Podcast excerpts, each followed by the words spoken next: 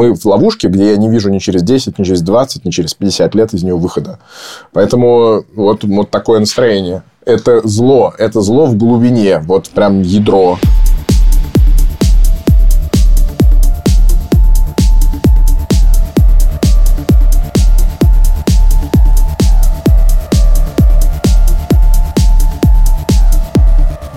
Всем привет!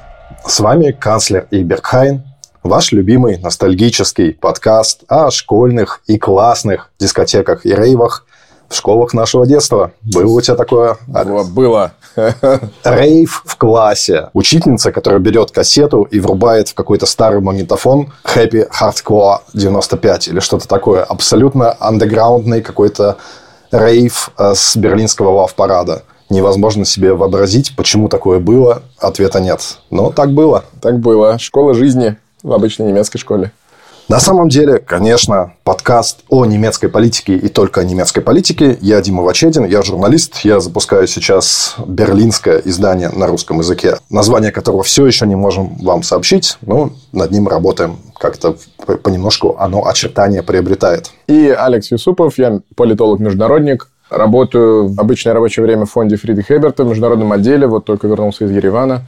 Но в остальное время, когда оно выдается, с Димой обсуждаю немецкую политику с большим удовольствием. Да, в Армении ты где-то даже немецких полицейских обнаружил или кого там немецкую маленькую миссию, да, которая на границе стоит. Скажи два слова, что они там делают вообще. Да, это европейская миссия э, по мониторингу ситуации между Азербайджаном и Арменией, которую признала и пригласила только Армения.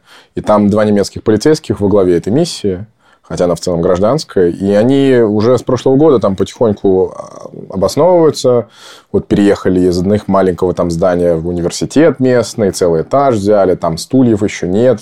И тут вот этот новый э, шаг в кризисных отношениях, все, что произошло в Нагорном Карабахе, и они как бы в такой дурацкой ситуации, что они, в принципе, как невооруженные гражданские там для того, чтобы наблюдать за ситуацией, но к ним с армянской стороны большие, понятные человеческие ожидания, что они гарантия того, что хуже не будет. А хуже может быть, и никто этого гарантировать обратного не может. И вот они в этом контексте, мы с ними общались, я с ними общался, пытаются сохранить свой профессионализм и просто быть прямым каналом связи для Брюсселя с реалией между Арменией и Азербайджаном на случай, а вдруг э, война. То есть они объясняют, им там они звонят, наблюдают, да, наблюдают. У, них, у, них, у них мандат, они ездят, патрулируют э, границу, смотрят, что на ней происходит, дронов не запускают очень осторожно, чтобы ни в коем случае не вызвать эскалацию. Второй очень важный мандат психологический, они прямо опрашивают э, людей из приграничных территорий о том, как они воспринимают ситуацию, бегущих, не бегущих. Э, а третий мандат – это улучшить отношения между Арменией и Азербайджаном. Но это такой прекраснодушный европейско-брюссельский мандат. Они им толком и не занимаются. Ну, то есть, какие-то афганские воспоминания на тебя нахлынули или нет? Не очень похожая ситуация. Скорее, ближневосточные. Вот ты едешь из Еревана на европейских машинах, проезжаешь мимо российских блокпостов, с их флагом, потому что там тоже есть и российская миссия миротворческая, и российские войска в Армении есть. И очень все плотно да, то есть каждые там несколько километров ты понимаешь, что здесь стоят другие вооруженные люди, ты видишь азербайджанцев в их траншеях, 300 метров ближе армянские вооруженные траншеи, беженцы из Карабаха едут, то есть ощущение, что вот человеческие жизни, безопасность, все это разыгрывается в таких каких-то пара квадратных километров. Ну ладно, возвращаемся оттуда, переносимся в Германию. О немецких школах и школьной системе мы хотели с тобой поговорить. Мы с тобой знаем вот это вот немецкое паническое, там, бильдунгскатастрофы, да, бильдунгскатастрофа, катастрофа в области образования, вот это вот, которая уже несколько десятилетий, вот как я в Германию приехал, и я и ты слышим постоянно, особенно когда результаты каких-то международных исследований, соцопросов и так далее, когда немецких школьников сравнивают с какими-то их европейскими школьниками, соседями, то вот тут как бы несколько недель, раньше больше, сейчас, кажется, уже все попривыкли, все газеты кричат о том, что надо что-то делать, беда, беда. Немецкие школьники не умеют ни читать, ни писать, условно. Но, с другой стороны, как-то все работает, и такое ощущение, что это та область, которую, грубо говоря, если ее не трогать, то она не упадет еще какое-то время. Да? Знаешь, есть вот какие-то области, там столбы, там видно, что его уже, там, не знаю, какие-то червяки подточили. И если ты что-то там не построишь, какую-то палку не воткнешь рядом, то оно упадет. С школьным образованием вроде не так. Какой у тебя есть какой-то обобщающий месседж? Шеф, все пропало, все очень плохо со школьным образованием. Шеф, все пропало, все пропало. Так, сразу, сразу сделаем дисклеймер, что у нас детей в школьном возрасте с тобой нет. Мы сейчас про текущие конкретные школы в конкретных землях говорить не будем. У нас политический подкаст. Но именно с политической точки зрения э, у меня очень много беспокойства по поводу школьной системы в Германии. И вот эта бильдумс-катастрофа, у нее есть еще другой теглайн – «Пиза-шок». Да, да, да. Пиза – это город Пиза, но на самом деле это аббревиатура, я точно уже не помню, программа международного сравнения школьных, э, в общем, там, уровней школьного образования. Как так она, аббревиатура это работает. Это был 2000 год, и, по сути, благоденствующая Германия до 2000 года считала автоматом, что у нее обалденная школьная система, главное, бесплатная.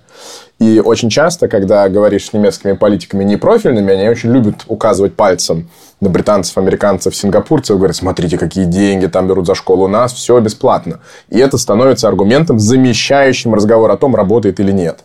И вот в 2000 году впервые на европейском уровне сделали замер и, видимо, лучше жить в мире, с которым ты не знаешь, как дела у соседей, потому что в Германии случился реальный шок. Это правда. Ну, давай до него дойдем. Короче, роли распределены. Я сегодня Алекса успокаиваю. Да, нормально все, господи, что там, все. А Алекс будет белка-истеричка, как в меме известном. Или не очень известном, почему-то никто его не знает, хотя очень мне нравится. Давай начнем с того, как и почему в современной Германии существует школьная система, которую вот мне хочется назвать средневековой, хотя, по сути, она из 19 века. Но, блин, как вообще так получилось? Алло. Как обычно. Отматываем назад, и реальная школьная немецкая система, когда ее начинаешь объяснять условным французам, датчанам, полякам, просто соседям. Они делают квадратные глаза, потому что в их странах эта школьная система была в 19 веке очень похожая, а потом благополучно исчезла. А в Германии она не исчезла. Это так называемая, ну, она называется Vielgliedrigkeit, это слово сложно переводимое, многосегментная школьная система, возникшая, в общем, в XIX веке стараниями Вильгельма фон Гумбольта, не путать с его брателло Александром фон Гумбольтом, которого обычно знают в русскоязычном пространстве. Вильгельм фон Гумбольд не был таким путешественником, но тоже был, с одной стороны, ученым, просвещенным человеком, с другой стороны, госчиновником, которую Пруссию, стоящую на ноги, всячески поддерживал в образовательных вопросах. Вот Гумбольтовский университет – это университет его имени в Берлине. И он придумал систему, в которой есть разные школы для разного типа амбиций и способностей детей. И в его время это казалось революционным прорывом, потому что аргумент, который Пруссия использовала для реформирования действительно средневековой, по сути, старой школьной системы, заключался в том, что вот во французской революции граждане глотнули воздуха свободы, и обратно их уже не загонишь в монастырские школы, не запретишь большому количеству людей учиться читать и писать. Ну и вообще это полезно для экономики, и идеалы просвещения говорят, что человек должен развиваться. Но это должно соответствовать государственным интересам. Государственные интересы заключаются в том, что была четкая система, почти классово-кастовая. Школа короткая для таких прям ремесленных людей, школа подлиннее для тех, кто пойдет учиться более сложным техническим профессиям, которым нужно уметь считать, читать и еще что-то делать. И уже гимназия, как высшая школьная форма, из которой потом со знанием древнего греческого и латыни интеллектуальная элита пойдет на госслужбу. Вот отсюда три таких грубых этих сегмента. Пруссия придумывает эту систему. В какой-то момент Пруссия становится фундаментом Второго Рейха Бисмаркского. И для того, чтобы свести все эти бесконечные немецкие государства, то есть до 1871 года, когда Германская империя с кайзером возникает, ну, там осталось 40 с чем-то государств, уже не несколько сотен, как в прошлом, но все равно у всех у них свои претензии на идеи, как организовывать обучение детей – и Бисмарк, по сути, придумывает формулу, что чтобы империя наружу была единая, росла, завоевывала колонии, вела войны, внутри надо развести полномочия. Он говорит, вот все ваши местные, королевские, графские, баронские претензии на школу, вы сами ими управляете. Школьная автономия – это та цена, которую э, Кейзеровская, Казеровская империя платит за то, чтобы возникнуть как единое государство. У этой системы, у нее был громадный баг. Она привязана к федерализму. То есть, когда в Германии в те этапы, когда приходит какой-то Гитлер и начинает э, как бы вот такую унитарную центральную школьную политику, да, то есть школьную вертикаль такую, или в ГДР была школьная вертикаль, да, то, соответственно, все понятно. Они, она как-то в этом смысле в чем-то более прогрессивная. Да. Но как только в Германии понимает, что так не пойдет, и надо возвращаться к федерализму, опять из пыльного чулана, из какого-то сундука с э, пауками достают вот эту вот систему, которая примерно в таком же виде, как я понимаю, существовала в Российской империи до 1917 года с этими какими-то там церковно-приходскими школами, не знаю, какими там еще были, ремесленными училищами и гимназиями, да. И вот. Реаль-шуле, оба реаль. Да, реальная, реальная да. школа же была действительно реалист, да, было такое вот, реалист не, не означал человек, который там, типа, смотрит на вещи реально, а ученик реальной школы. Вот как бы с 17 года такой системы в Российской империи нет, зато в Германии до сих пор. Да, и, и это действительно то, о чем ты говоришь. В Кайзер-Рейхе она прямо закрепляется корнями на уровне государственной идеологии, что каждые отдельные бывшие отдельные немецкие государства управляют своей культурой, своими церковными делами и школьными делами. Потому что школа, с точки зрения государства, это институт патриотический духовного воспитания. Это еще не инструмент, который подпитывает рынок труда или реализует какие-то другие цели. Это, в общем и целом, как бы внутреннее дело Гессена или там э, Бадена или там Силезии или еще кого-то. Ну, в общем, fast forward, Гитлер, унифик... уни... унитарный подход. Кстати, интересно, что вопрос, о котором до сих пор собачится министр образования в Германии, а именно в гимназии ребенок должен 8 лет проводить или 9. Это одна из таких реформ, которая до сих пор зад-вперед, зад-вперед, то 9, то 8, сейчас обратно. Она в Третьем Рейхе решена радикально была в 1936 году, Именно потому, что возникла другая государственная цель. Государственная цель была, нужно детей не в школах держать, а побыстрее их на офицерские курсы отправлять, а потом в вермахт. Соответственно, вот эту длинную девятилетнюю гимназию, то есть вот в целом у нас было там 4 начальных класса, и начиная с пятого начиналась гимназия, а после 9 лет в Веймеровской республике детей выпускали, они могли идти в университет. В Третьем Рейхе год убрали, говорят, нам быстрее нужны кадеты. Вот. Ну, в общем, второй, Третий Рейх заканчивается, война проиграна, оккупационные власти, особенно на Западе, в западных секторах, говорят, что будем делать со школьной системой. Понятно, что школа – это исток многого, что потом происходит в обществе. Там преподают и учат разным вещам. Понятно, что можно учебники переписать, что-то запретить, но как система унитарного государственного управления контентом образовательным, от нее союзники предпочитают отказаться и откатывают на в прошлую сохраненную версию. А прошлая сохраненная версия в Германии – это вот та бисмаровская, ну, в лучшем случае, веймеровская история, где у каждого своя школа. У вас будет столько-то классов, такой-то учебник, такие-то предметы. И таким образом у нас в современном ФРГ в Западной Германии возникает такой откат в 19 век. Закрепленный в Конституции. Закрепленный в Конституции тем, что земли, дорогие земли, вы сами отвечаете за ваши школы. В ГДР, как ты правильно сказал, не происходит такого плюрализма, потому что там структура земель э, упраздняется довольно быстро, и возникают там административные районы, а там все понятно. Одно Министерство образования, один учебный план, никаких там э, рассуждений по продолжительности. Если реформа, то для всех одинаковая.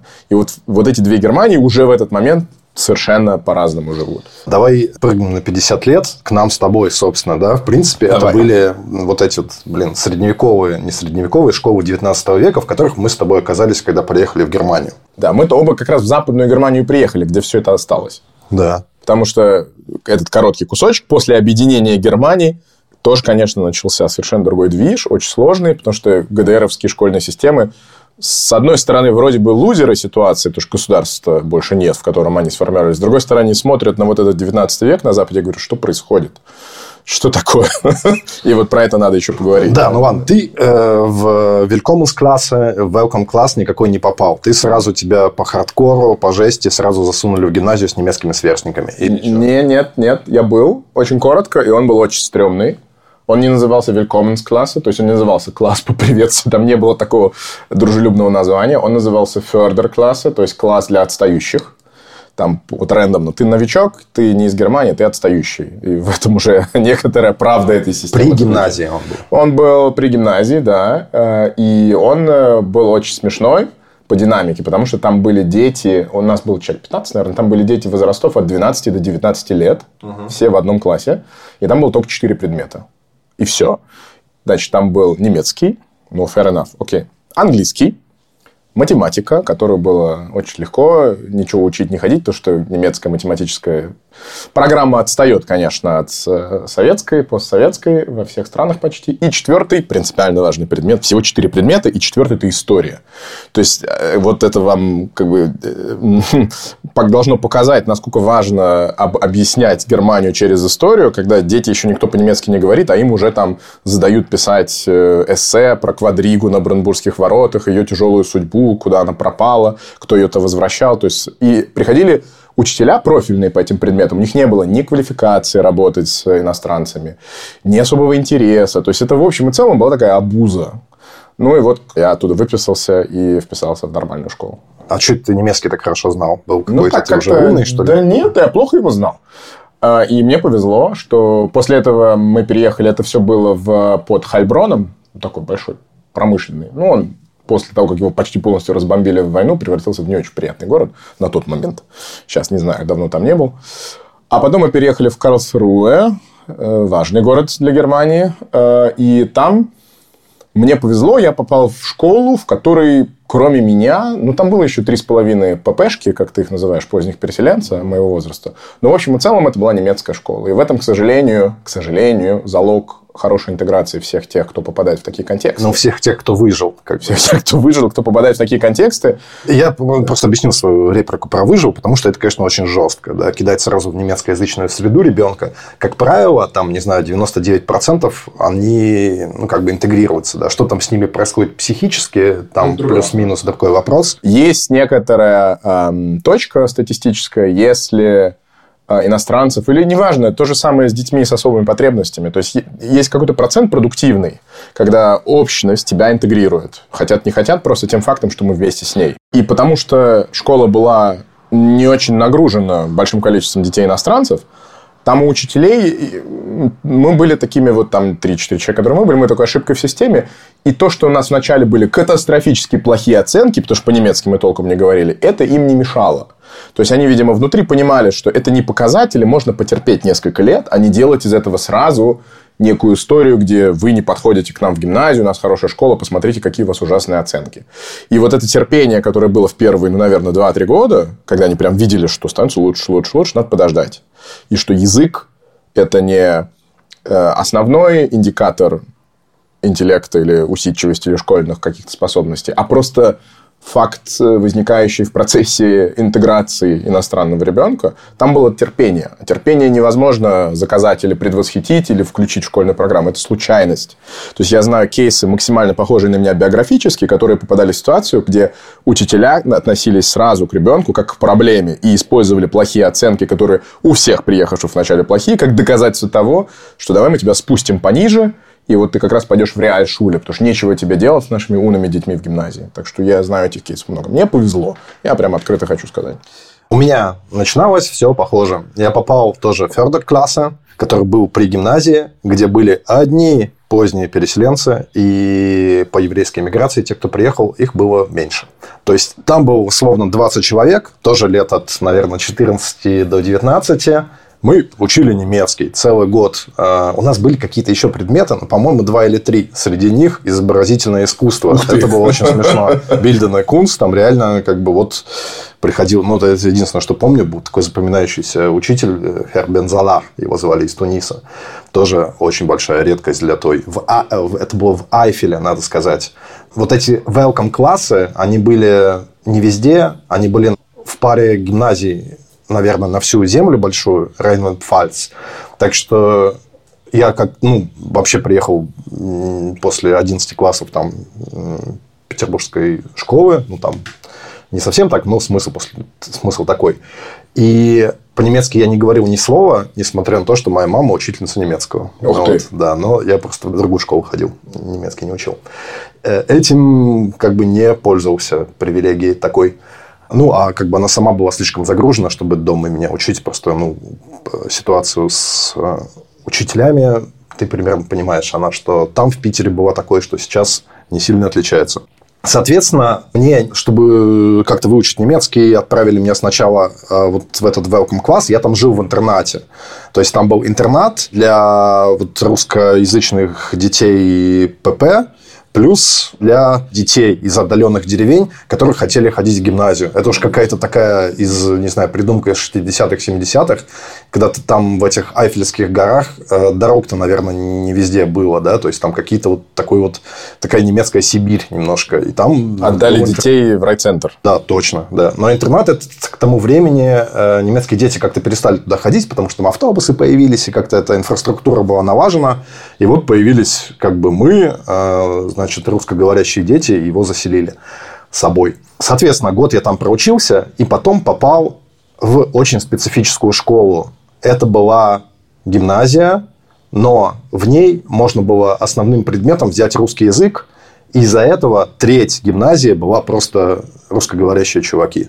Там еще от обенники, тоже все потом, может, расскажем, а, тоже при ней же были. То есть, соответственно, там просто вот такая школа в немецкой провинции, в небольшом городке Альцай, и там ну, треть учеников, ну, может, человек 150, да, говорит по-русски. И они все они приехали в период, ну, там, год назад кто-то, кто-то 5 лет назад, ну, там, кто 6 лет назад уже вряд ли, да, уже таких не было. То есть, все приехали совсем недавно. То есть, можешь себе представить, на каком языке как бы мы говорили на переменах? Да. Не на... Не на Хохдойче. Не на Хохдойче. И вот эти вот, эта вот картина, да, приходишь утром в школу, собственно, стоят вот такие как бы угрюмые там чуваки в кожаных куртках, а, переселенцы из Казахстана, да, которые приехали из довольно жесткого времени и из таких небольших, там, с Павлодара какого-нибудь, где там в 90-е не пойми, что творилось. И как бы сейчас слушайте скриптонита, он, он вам расскажет. И вот они стоят, так курят, и ты тоже к ним там встаешь. Я не курил, но как бы... А куда ты еще пойдешь, да? Потому что немцы от нас как бы держались там немножко подальше. В общем, это были как бы два мира, которые в этой школе не очень хорошо смешивались. Ну, потом уже там год-два поучишься, у тебя появятся какие-то немецкие там приятели, может быть, но у кого-то там появлялись, у кого-то нет. Ну, вот это к вопросу о давлении большинства, в которое ты, собственно, обязан в кавычках интегрироваться. Я хорошо помню в этой гимназии, в которую я попал в Карлсруhe, как когда ты с кем-то начинал э, тихо даже разговаривать на русском языке, это слышал там один из руководящих учителей, они прям орались вот в, на лестничный пролет. Я помню, это Киш Verkehrssprache im Treppenhaus ist Deutsch. Серьезно? Да, он орал, он говорил, он причем очень технически говорил, типа, да, на лестничном пространстве язык общения немецкий. Если ты там во дворе, у них была такая какая-то концепция, видимо, внутренняя, даже не прописанная, а просто моральная, что школа – это институт. Что вы там во дворе делаете, можете на вашем курдско-сербско-русском говорить, как что хотите. А вот э, это, конечно, такая вопрос идентичности школы, в чем ее цели, в чем ее задачи, к чему она подготовлена. И вот в разных федеральных землях за счет той автономии, о которой мы начали говорить, очень разные подходы к этому. Недавно небольшой research провел знаменитые люди, которые в моей школе в этом городке учились. Да? И что ты думаешь? Лев Деньгов, советник Рамзана Кадырова, очень такой э, представитель России где-то там в Ливии, вот при новом ливийском правительстве, такой мутный персонаж – ты с ним курил? Э, я с ним стоял рядом, да. Ну, не курил, я даже сейчас до сих пор курить не начал. Он, между прочим, муж Кети Тапури, звезды такой из А-студио. С нами учился в школе, потом, видишь, куда-то там вернулся в Висит Россию. ли он, если его фотографии на доске почета знаменитых выпускников? Нет, сейчас объясню тебе почему. Дима был такой музыкант, он был солист, известный среди переселенцев группы «Арбат». Большой хит – Сладкая 2005. Сладкая 2005. Начинаем танцевать. Сладкая 2005. Начинаем танцевать. Настя. Вот с Настей я общался больше всего. Она тогда уже подрабатывала моделью девушка из Харькова. Ты приходишь там, вот помню, на спорт, перед спортом мы сидим такие, и Настя кушает громадную булку. Там у нас столовой не было особо, но раздавали такие бутерброды специфические немецкие. Когда ты берешь громадную булищу, такую ее разрезаешь, и там довольно мало масла и маленький слой колбасы, да, ну, в основном такой батон. И вот так Настя, высокая, худая девушка, съедает этот батон, но на ней э, как-то на фигуре не отражалось. Она потом, через много лет, стала встречаться с Микки Рурком. Ух ты! Да, в США. И у них были реально долгие отношения, там лет пять как минимум. И э, очень смешно, что Микки Рурк, потом он в а, каких-то интервью тоже говорил по причине их разрыва, что какая-то она все-таки слишком немка. Он такой, я думал, это русская девчонка. Никаких памятных досок и мемориальных там больше не висит, потому что я там был, ну, был давно, но уже после этой истории, да, после того, как я отучился, там университет, кажется, закончил, я туда съездил, и ничего там не сохранилось. В этой школе никто больше не говорит по-русски. Она стала гимназией с уклоном на искусство. есть... Это очень интересно с интернатом. Я плохо прошла это, да. Я додумался о том, что это может быть связано с тем фактом, что в Германии школьное обучение э, обязательно принудительное.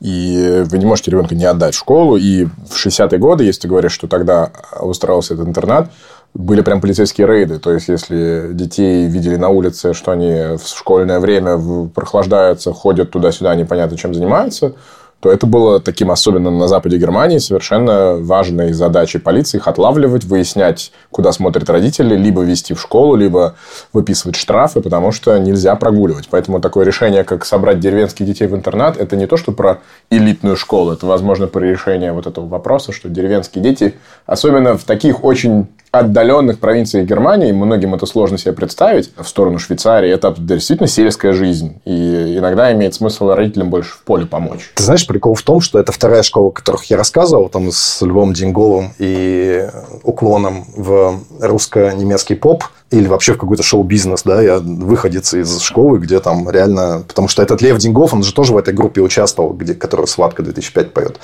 То есть... Подпевал или что? Ну, что-то тоже, да, там был какой-то солист. Ну, там, типа, знаешь, мы с тобой тоже спели, там, не повороте, короче говоря, там надо. Это была другая школа, чем та Айфельская школа, но у нее тоже был интернат. Обалдеть. И по похожим причинам. Это потому что это была Aufbau гимназиум. И я потом просто расскажу, когда мы будем говорить э, этот особый тип гимназий, который э, как бы особо функционирует. Но давай на другом этапе расскажу, что это за школа такая. Да, слушай, может, и перейдем к вопросу. Сколько в Германии типов школ? Я попытался подготовить, ну, во время подготовки к подкасту найти ответ на этот вопрос. Это очень сложно. Вот те три, о которых мы сказали исторически, Hauptschule, Realschule, гимназия, вот эти три сегмента, в чистой форме их все меньше и меньше, потому что система точнее, 16 разных школьных систем, конечно же, всячески пытаются дать ответ на вопрос, а как э, жить в современном мире и какие задачи выполнять? Я посчитал 15 типов школ, я не буду их все перечислять, но эм, вот тот пиза-шок, о котором мы с тобой сказали в 2000 году, он запустил гигантское количество телодвижений. Но опять же, до этого момента Германия думала, что ну и пусть 19 века система, но зато там учат очень большому количеству вещей, и у нас все здорово, и, господи, что вы хотите? Подожди, Это... подожди, в том числе и думал, ну и пусть иностранцам нельзя да. быть учителем, и даже учиться на учителя в университете. Да. Ну и что? Ну и что, да, как школа все равно классная, как в э, бисмаровские времена латынь преподает.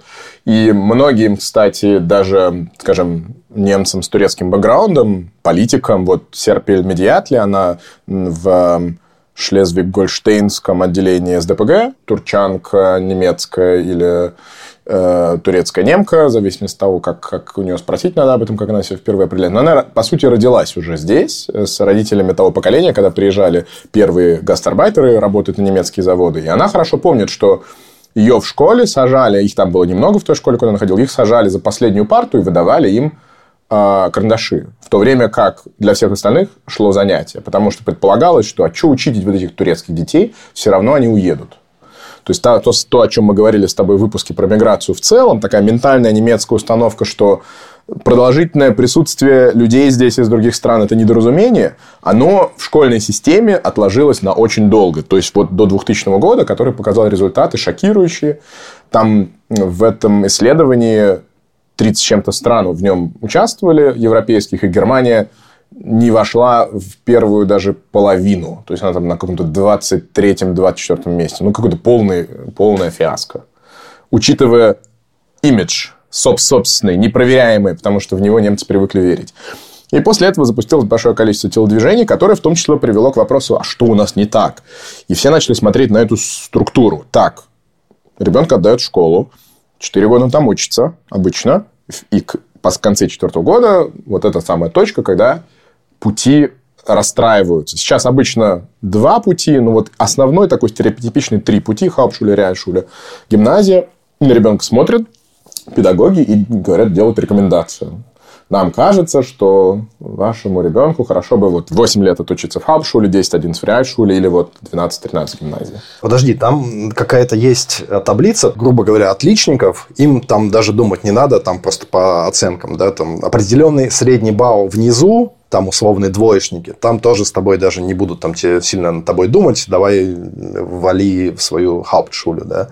А вот есть как, какой-то там средний балл, там средненький, там условно четверочники или там четверка с минусом, и вот и над ними как раз там думают какие-то педагогические там условные комиссии, сидят вот в очках. Да. И это, ну, на самом деле, это же, ну, пипец, да, сколько тебе лет, там тебе 10 лет. 10 лет, да, да. И тебя принимается решение, от которого конкретно зависит твоя жизнь, и которое можно исправить последствия, но очень сложно. Да, и судьба многих э, таких детей, их родителей, и, может, и слушателей у нас есть такие кейсы, много сил уходит на то, чтобы вот эти решения в неоднозначных случаях как-то изменить. Потому что, конечно же, это не кастовая система в смысле, что раз и навсегда, но вот эти условные переходы, а давайте ваш ребенок поучится в хаупшуле, а если он потом покажет, что ему там скучно, он перейдет в следующую ступень.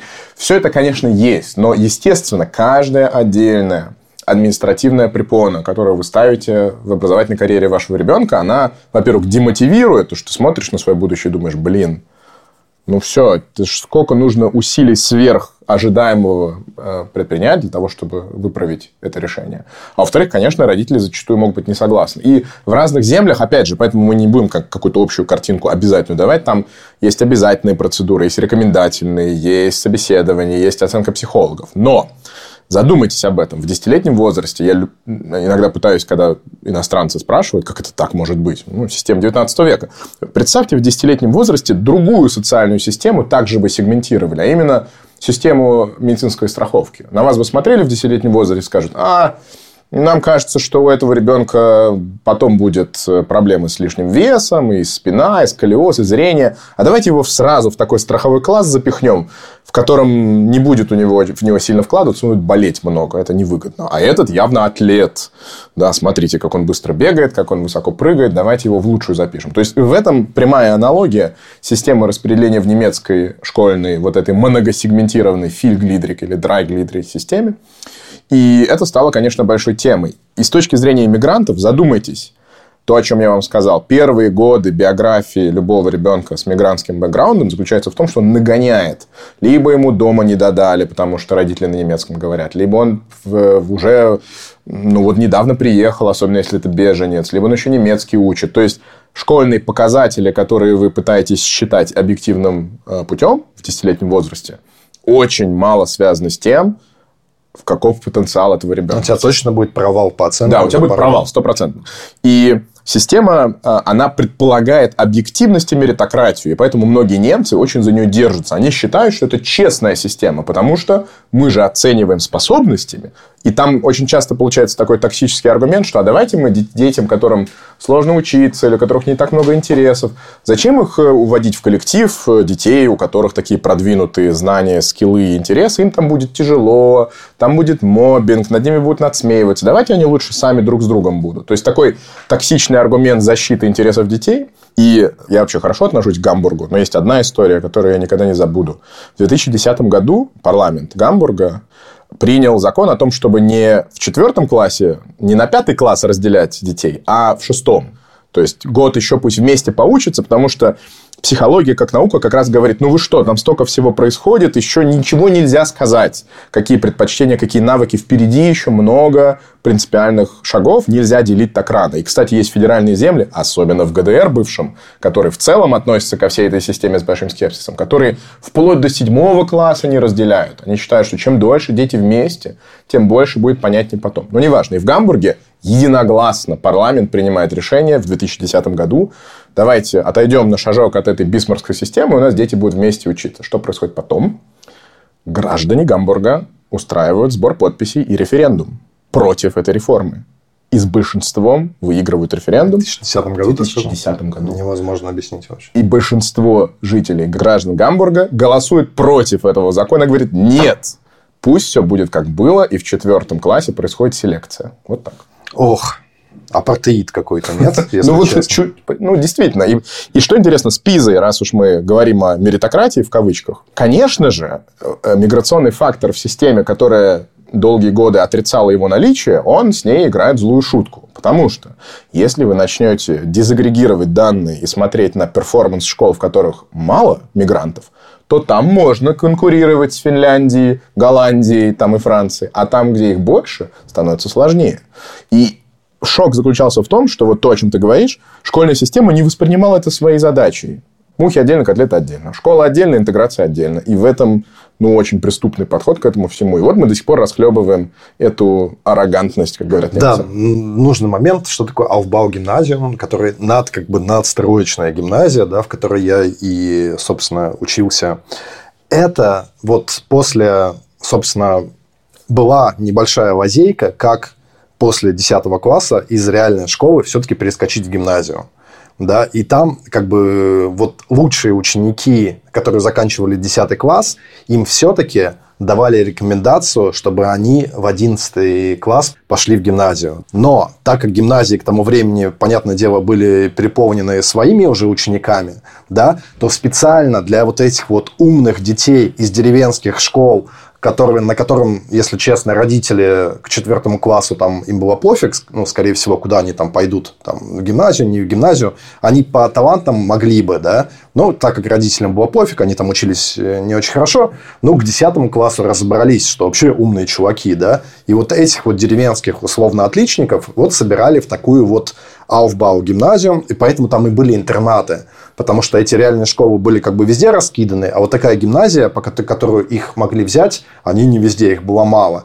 И вот ты как бы или жил в интернате, или очень далеко ехал, но все-таки это был один из способов их еще на самом деле несколько. И Германия, чтобы устранить недостатки своей вот этой средневековой системы 19 века, она напридумывала достаточно костылей, каких-то э, извилистых там тро- дорожек, тропинок, каких-то лайфхаков, чтобы эту систему обмануть, да, чтобы не делать коренным образом перестройку, а вот там ты поучился, туда постучался, там немножко получил какую-то помощь, и все-таки ты, не знаю, в 30 лет этот абитур, да, свидетельство о среднем, среднем образовании, которое дает тебе возможность поступить в университет, ты его получишь. Но какой ценой? Да, то есть лабиринт из бисмаркского типа с тремя сегментами, помноженный на все разные предпочтения, интересы, кто у власти находится в какой земле, тоже играют роль, да, э, западных федеральных земель, помноженный на то, что в бывшем ГДР была совершенно другая школьная система. Сначала после объединения их принудили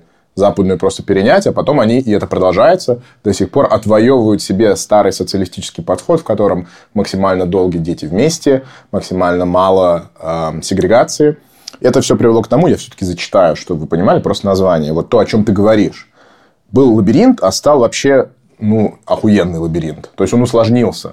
Если вы посмотрите на соседние страны, там на ту же Данию, ну, там вот школа и школа. Ну, в общем, смотрите, Груншуля, начальная школа, слышали, у всех примерно одинаково. И мы в нашем выпуске не говорим о частных школах, мы не говорим о Вальдорф-школах. То есть, мы говорим о таком мейнстримная обычная школа. У вас, значит, есть интегрированная общая школа, интегрированная Гезамтшуля в некоторых землях. В других она по-другому выглядит, называется аддитиве Гезамтшуля, например, в Шлезвиг-Гольштейне. Там сводят Хаупт и Реальшуля по другому принципу. Есть Таль-интегративе Гезамтшуля в Заарланде. Есть Верк Реальшуля в Баден-Вюртемберге. Есть Интегриент Реальшуля в Баварии. Есть штат Тальшуля в Гамбурге. Есть Гемайншафтшуля, э, которая в Тюрингии. Ну и так далее. Я здесь пролистываю. Вот Дима видит, что я пролистываю еще много. Во все земли бросились после Пизы, после 2000 года придумывать как фиксить эту систему, что с ней делать. Потому что понятно, что есть какая-то проблема. Но она привела в итоге к тому, что ваш experience как школьник и школьница в Германии с очень большой долей вероятности максимально отличается от кого-то другого, с кем-то вы познакомитесь в процессе вашей жизни. То есть в стране осталось 16 школьных систем, которые на разной уровне чуждости друг другу, но по сути этот федерализм вылился в абсолютную сегрегацию. И тот факт, что Конституция фиксирует эту компетенцию как компетенцию земель, Эм, значит, что кто бы в Берлине не правил, кто бы не возмущался, то, как мы сейчас здесь этой системой, если только он не каким-то образом не сможет, а такого кейса еще ни разу не было, договориться со всеми землями о принципиальной реформе, ничего не будет. А, и вот в этой точке мы находимся. Кроме того, это же финансовый вопрос. Раз земля сама отвечает за свою школьную систему, она отвечает и за финансирование. У каких-то земель есть ресурсы и желание корректировать перегибы, давать дополнительную помощь для интеграции.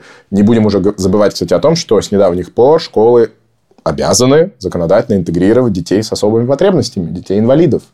То есть абсолютно другой пласт проблем, структур, ресурсов, которые нужен. Все сильно зависит от бюджета. А поскольку мы об этом говорили в нашем берлинском выпуске с тобой, бюджеты земельные в Германии могут быть максимально разные. Вы можете быть супер богатой землей типа Баварии или абсолютно обанкротившейся типа Бремена. Тут вот, когда э, Алекс говорит о том, что условно вы потом где-нибудь, ну, в Берлинском университете, вот как я, да, там, когда второй выше получал, встречаются молодые там люди, девушки из разных городов Германии и пытаются как бы друг друга расспрашивать, кто где учился. Да, они даже разное количество лет проучились, да? Сколько ты в гимназии учился? У тебя был 13 у меня был, класс? Да, у меня был 13 класс до реформы. Потом очень и сейчас будет как-то его дипломатично сформулировать, я про вермахт рассказывал, что вермахт подвиг Гитлера укоротить количество лет в гимназии. В современной Германии тоже были структуры, которые посмотрели на немецкую школьную систему, на экономику и сказали, что-то они у вас долго в школах учатся, а давайте они пораньше будут заканчивать, потому что они тогда раньше будут платить налоги и раньше будут вносить свои взносы в пенсионные кассы. И это был фонд Бертельсмана, близкий к бизнесу, который вот, это был его рецепт. И после этого началась большая реформа по укорачиванию 9 гимназиальных лет 8 без сокращения учебного плана. То есть, никто не предложил, от чего, собственно, отказываться. Сказали, нет, да просто повысим нагрузку. И в итоге, по истечению нескольких лет, почти все земли, кроме Баден-Вюртемберга, откатили это назад. То есть даже попытка унифицировать с рыночным аргументом, блин, наши школьники самые старшие в, в европейском сравнении. Кстати, немецкие студенты, если вы, у вас был какой-то европейский студенческий experience, неважно где, там наверняка были немецкие студенты, это обычно самые старшие люди в помещении. То, что у них длинная школа, после школы они еще в себя приходят годик, неважно, служат они гражданскую или военную службу, обычно уже нет, а просто путешествуют. После этого они подаются в университет. И, в общем, так обычно 2-3-4 года немец или немка в европейской тусовке старше. Это причина школьная система в том числе. И сейчас под давлением родителей и учителей вот это сокращение с 9, то есть с 13 общих лет – до 8, то есть до 12 общих лет почти везде совершилось. То есть система шатает каждые 5 лет туда-сюда. Я 12,5 учился. Как это? А потом ты забил. Нет, ну, у нас был как бы вот 13 класс, он был полгода. Это как бы смешно немножко, да, потому что мы где-то закончили, ну, фактически мы закончили, кажется, где-то в марте ну, как бы, типа, чё, нафига, да. Ну, вот, чтобы там успеть поступить вроде на летний семестр. Ну, короче, абсолютно разный опыт, да, это мы еще не говорили про какие-то вальдорфские школы. То есть, это уже, ну, а это что такое, да, там, господи, где школы, в которых учатся 90 тысяч немецких детей, которые антропосовские, да, был такой Рудольф Штайнер, это немецкий философ-эзотерик. Это его религиозно-мистическое учение, которое он разработал в 1912 году. Смесь христианства, смесь немецкого идеализма и романтизма. Там э, Гёте играет очень важную роль не как поэт, а как естествопытатель. Да, там э, теория, разработчик теории цветов, как цвета разные влияют на ваше самочувствие. Школы, в которых нет прямых углов. Да, и то, что называется эко- и зеленая повестка. Если какие-то дети из других школ встречают э, вот этого ребенка из антропосовской вальдорфской школы, они обычно издевательские, э, если они как бы такие не, не супер приятные дети, а что от детей ожидать, то они говорят ему, станцуй, пожалуйста, свое имя. Только не пожалуйста, а ха-ха, станцуй свое имя, да, потому что у них вот есть как бы такой танцевальный алфавит, когда они разными буквы могут показывать движения, движениями, и вот действительно могут свое имя изобразить какими-то движениями. То есть совершенно кажется, что сейчас, в 2023 году, ну, как бы безумная довольно программа, научно Это все, честно говоря, проверке не подлежит. Но, тем не менее, 90 тысяч немецких детей туда ходят, и у них есть как бы переход, это государственно признанный, то есть они могут поступать в университет. Да, но переход максимально жесткий, потому что до довольно позднего класса вот эта очень такая мягкая в чем-то педагогика Штайнера не предполагает оценок. То есть дети учатся вместе, и они учатся не в конкуренции друг с другом, а учатся навыкам, связанным с природой и с внешним миром. А потом наступает вот этот момент, о котором ты говоришь, когда говорят, так, время идет, вы в универ собираетесь, надо сдавать абитур. И они так без особой подготовки переходят в систему, где мерят, оценивают, дают оценки, дают э, фидбэк, ты конкурируешь, потому что если хочешь попасть в универ, там есть проходной балл, там есть дополнительные тесты. Это, это вообще как бы страшно. Но зато у них, у них нет этого стресса сегрегации в 10 лет. Да, ну, и, слушай, возможно... он у них весь комбинированно наступает в этот момент. Да.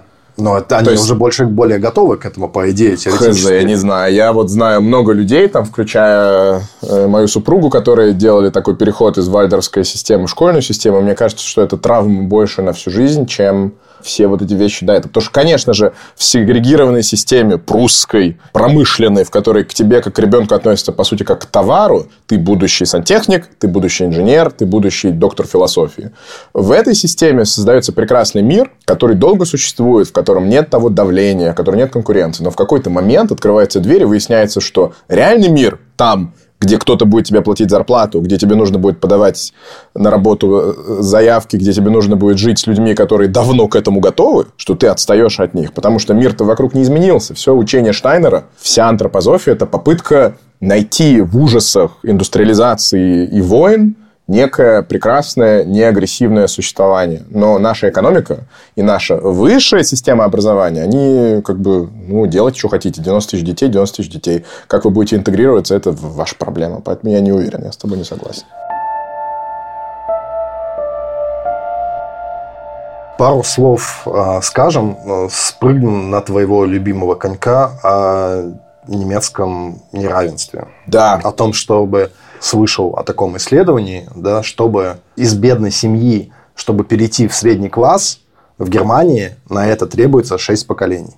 Как тебе такое? Да. В Дании два поколения. Да, это, конечно, теоретическая модель, потому что не было еще шести поколений послевоенных, но можно увидеть эту проблему по разным индикаторам. И главный индикатор – это количество студентов, которые являются э, студентами первого поколения, у которых родители не пошли в гимназию, у них не было абитура, они не учились в универе, они зарабатывали деньги, если зарабатывали как-то иначе.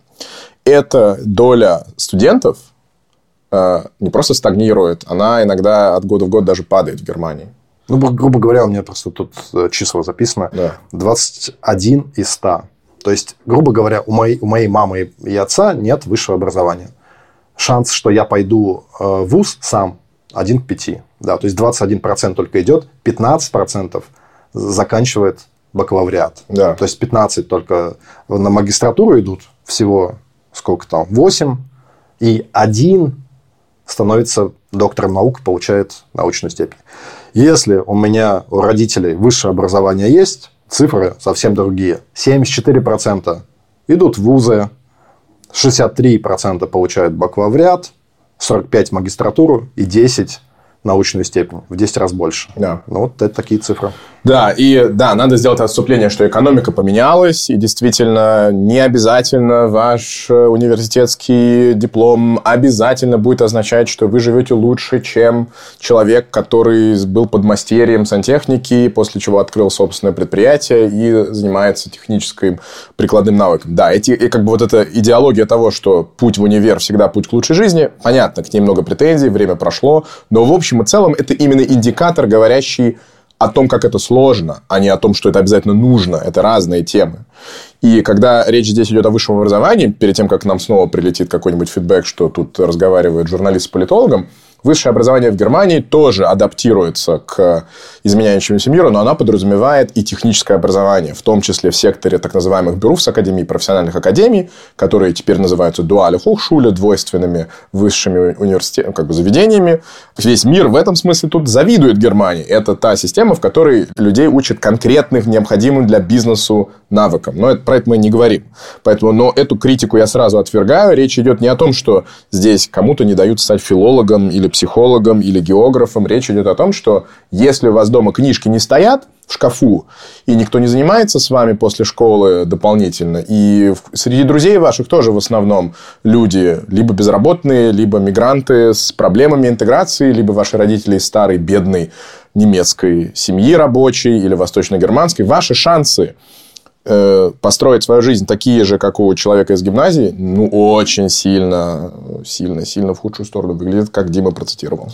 Ну, вот давай про Данию немножко расскажем, что сделали в Дании. Да? В Дании сделали то, что называется китапфлечт. Да? То есть, там из особо социально неблагополучных районов детей родители заставляют отдавать их в детские сады. Грубо говоря, если уж совсем так жестко сказать, чтобы они избежали неблаготворного влияния родителей. Ну, в том смысле не потому, что они там как бы их не любят, а в том, что они э, их мало развивают или развивают не так под как бы вот конвенциональную систему образования. Потому что, не знаю, ребенок, у которого родители высшее образование получили, получают там, не знаю, 45 миллионов слов, да, он слышит за свое детство там до 6 лет, а у которого не получили там 10 миллионов или 5, то есть гораздо меньше. С этой точки зрения он недостаточно развит для этой системы. И к тому моменту, когда к десятилетнему возрасту, когда вот приходит этот страшный суд, да, там, и их на потоке разделяют так, что все двоечники оказываются в одном месте, тоже замечательно как бы на себе на друг на друга влияют, то к этому времени, естественно, он как бы не готов. В Берлине они же сейчас тоже договорились. Да, потому что стало понятно, что нельзя разделить систему детских садов и относиться к ней как к необразовательной. То есть, вообще это очень старый подход. Разбивать системы, которые в биографии человека выглядят как продолжение одного в другого. Вот детские сады – это юрисдикция властей семейных, миграционных, социальных. А школа – властей образовательных. И в Берлине до сих пор это так. И только сейчас приходит понимание, что то, что происходит в детском саду, а Германия в этом смысле, опять же, если мы не про бывший ГДР говорим, скорее не настаивает на раннем возрасте того, что ребенок должен приходить в ясли, в детский сад, и вообще не заставляет никого туда детей отдавать, становится понятно, что есть эффекты. И эти эффекты потом всплывают, и ими занимается система, которая, грубо говоря, говорит, ну, а что, мы не отвечали за то, что было до первого класса? Он сейчас провалил экзамен, вот сейчас пойдет в Хауптшуле. В этом смысле я вижу позитив, о котором ты говоришь, но опять же, 16 земель, 16 бюджетов, 16 стандартов, 16 идеологий, и не всегда без противоречий, потому что разные власти находят, разные коалиции. Вот я рассматриваю всегда зелено-черные коалиции, где зеленый с ХДС вместе правят. Ты для меня показатель того, более они левые или они более правые по общему духу, это их образовательная повестка. Если вы закрепляете бисмаркскую систему, то вы можете быть зелеными до позеленения ушей. Вы для меня скорее буржуазно-консервативная сила. А если вы попытаетесь ее как-то размягчить, объединить, допустить большее количество людей к более поздней точке детей без их сегрегации, то вы скорее прогрессивная коалиция. Ну да, тут э, даже по этому горячему то, тону Алекса вы слышите, что Извините. в принципе это, ну, это, у этого есть объяснение. Да. В принципе, это одна из центральных задач немецкой социал-демократии, черт побери, с э, конца 19 века борьба с этой системой. Да. И честно говоря, социал-демократия ее не выигрывает. Ну, прям скажем. Поэтому, как бы... Да, то есть, вот вид, понятно, что идейно у меня, извини, ты прав, ты заметил мой повышенный тон, то, что мне действительно кажется, что социальное неравенство можно выдавать пособие, можно там придумывать программы целевой поддержки для девочек, которые пойдут становиться инженерами, но это все борьба с симптомами. Абсолютно. А у нас есть такое корневое зло, и оно уходит вот еще к тому же в эту немецкую историю и очень мало соответствует тому, что там снаружи происходит. И вот такая простая система, где пошли в первый класс вместе, школа там 12 лет, допустим, и есть выходы в профобразование, есть выход в технический вуз, есть выход в универ, но это не значит, что мы детей как баранов делим на хорошая шерсть, хуже шерсть, совсем скомканная шерсть. Вот это меня очень раздражает. Да, ну, грубо говоря, чтобы про Берлин договорить, э, в Берлине будет один год до школьный, скорее всего, обязательным. То есть, вот такой подготовительный год к школе в детском саду. И в детский сад и так ходят 92% берлинских детей. Да? То есть, это речь идет вот об этих 8%, но, черт побери, эти 8%, они чаще всего недополучают каких-то знаний, И, короче, к четвертому классу они, скорее всего, окажутся, прям скажем, не в гимназии. Я тебе должен сказать, что мне очень не нравится то, как в Германии проводятся дискуссии об образовании они какие-то, во-первых, не очень глубокие. Они вот, да, все приходят к тому, о чем ты говоришь, но при этом каких-то идей, как это можно изменить, мало. Я не вижу у чиновников каких-то, если честно, большой квалификации. Но вот была Астрид Сабина Бусы, да, была в Берлине сенаторка по вопросам образования, то есть земельный министр образования земли Берлин. Есть такой подкаст у Таги Шпигеля где... Где не на S-бане Где не на S-бане да, Классный подкаст. Да. Это очень смешной как бы, подкаст. Там суть в том, что действительно как бы, журналист, журналистка с каким-то там чиновником или политиком, они садятся в кольцевой S-бан, в эту городскую электричку, которая по кругу идет, да, и где-то там находят место, говорят там, извините, и записывают интервью. Ну, концепция очень смешная, непонятно, зачем она как-то нужна, но очень как бы в этом смысле веселая, потому что, ну, не знаю, надо нам с тобой тоже как-нибудь быть там. Надо попробовать. И посмотрим, вырезают ли они все то, что происходит вокруг или нет. Потому что у меня все такое ощущение, что какая-то чистая запись у вас получается. Да, есть такое немножечко, но с другой стороны, а что, как бы сидят, записывают, они просто занимают четыре сидушки, четыре сидушки, они говорят, извините, у нас тут интервью, уйдите, пожалуйста. То есть не то, что они там в толпе зажатые сумками стоят.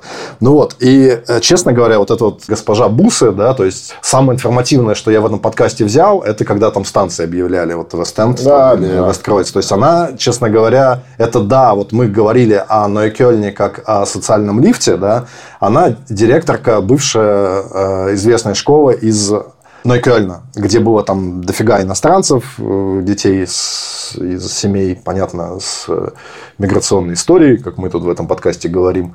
Человек оттуда, да, ну, не политик, не очень хорошо говорит, и, честно говоря, у меня было ощущение, думаю, господи, ничего, я вообще, если Она честно... профессиональная завуч, я ее знаю лично. А, да, знаешь, да. да? Ну, такая, да. Ну, я совсем согласен.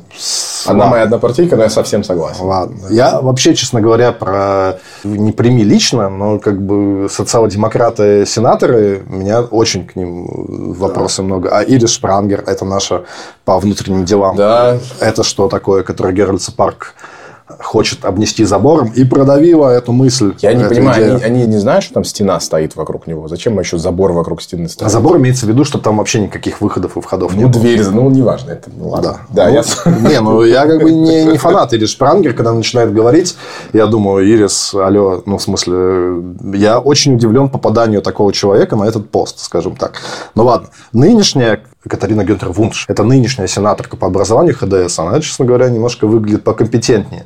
Она из Саксонии приехала, но как бы тоже... Саксония там... считается хорошей школьностью. Да, да, она... Саксония Тюринги по всем показателям открываем скобку, и потому что там мало иностранцев и их детей в школьной системе, закрываем скобку, по всем показателям внутри Германии имеют вполне хорошие школьные системы, и они научились объединить ГДРовское прошлое с какой-то современностью, и молодцы.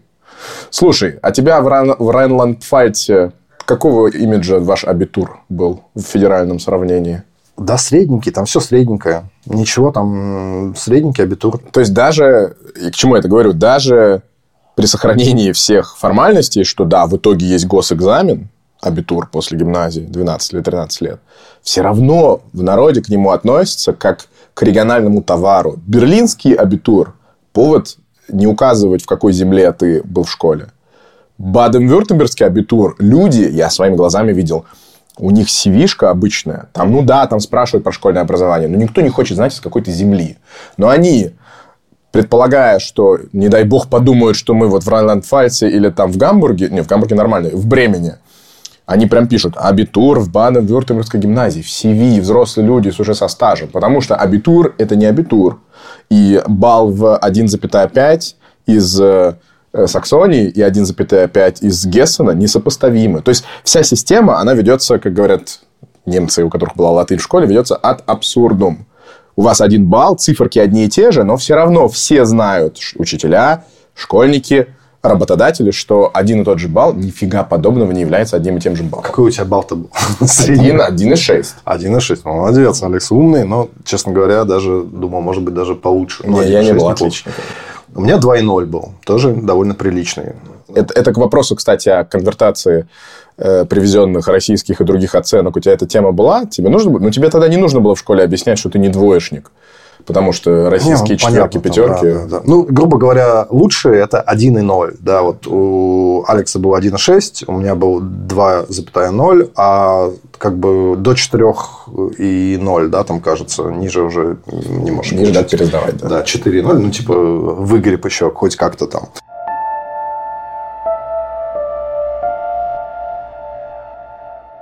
Пришло время мне задать вопрос. О, забыл. Да, Давай. Да, да. Короче, даже не вопрос, небольшая такая теория. Заключается она вот в чем. Окей, у нас система образования 19 века. Соответственно, у нее есть миллион подпорок, всяких программ, как с ней вообще сладить, как ее к более или менее реальной жизни приспособить. И в ходе этих как бы подпорок и программ вот, окей, мы можем сказать, хорошо, у нас элитное образование 19 века. Оно, допустим, какое-то в международном сравнении просто офигительное, просто иностранцы приехали, мигранты виноваты, глупые. Да.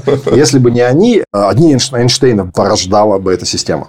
Однако вот этими как бы бесконечными э, затыканием дыр, подпорками, окей, вот тут особый случай, вот тут особый случай, вот тут еще такая возможность есть, вот тут вот еще что-то, что-то, что-то, это все сейчас мы по ПИЗе видим, уже как бы сравнялось.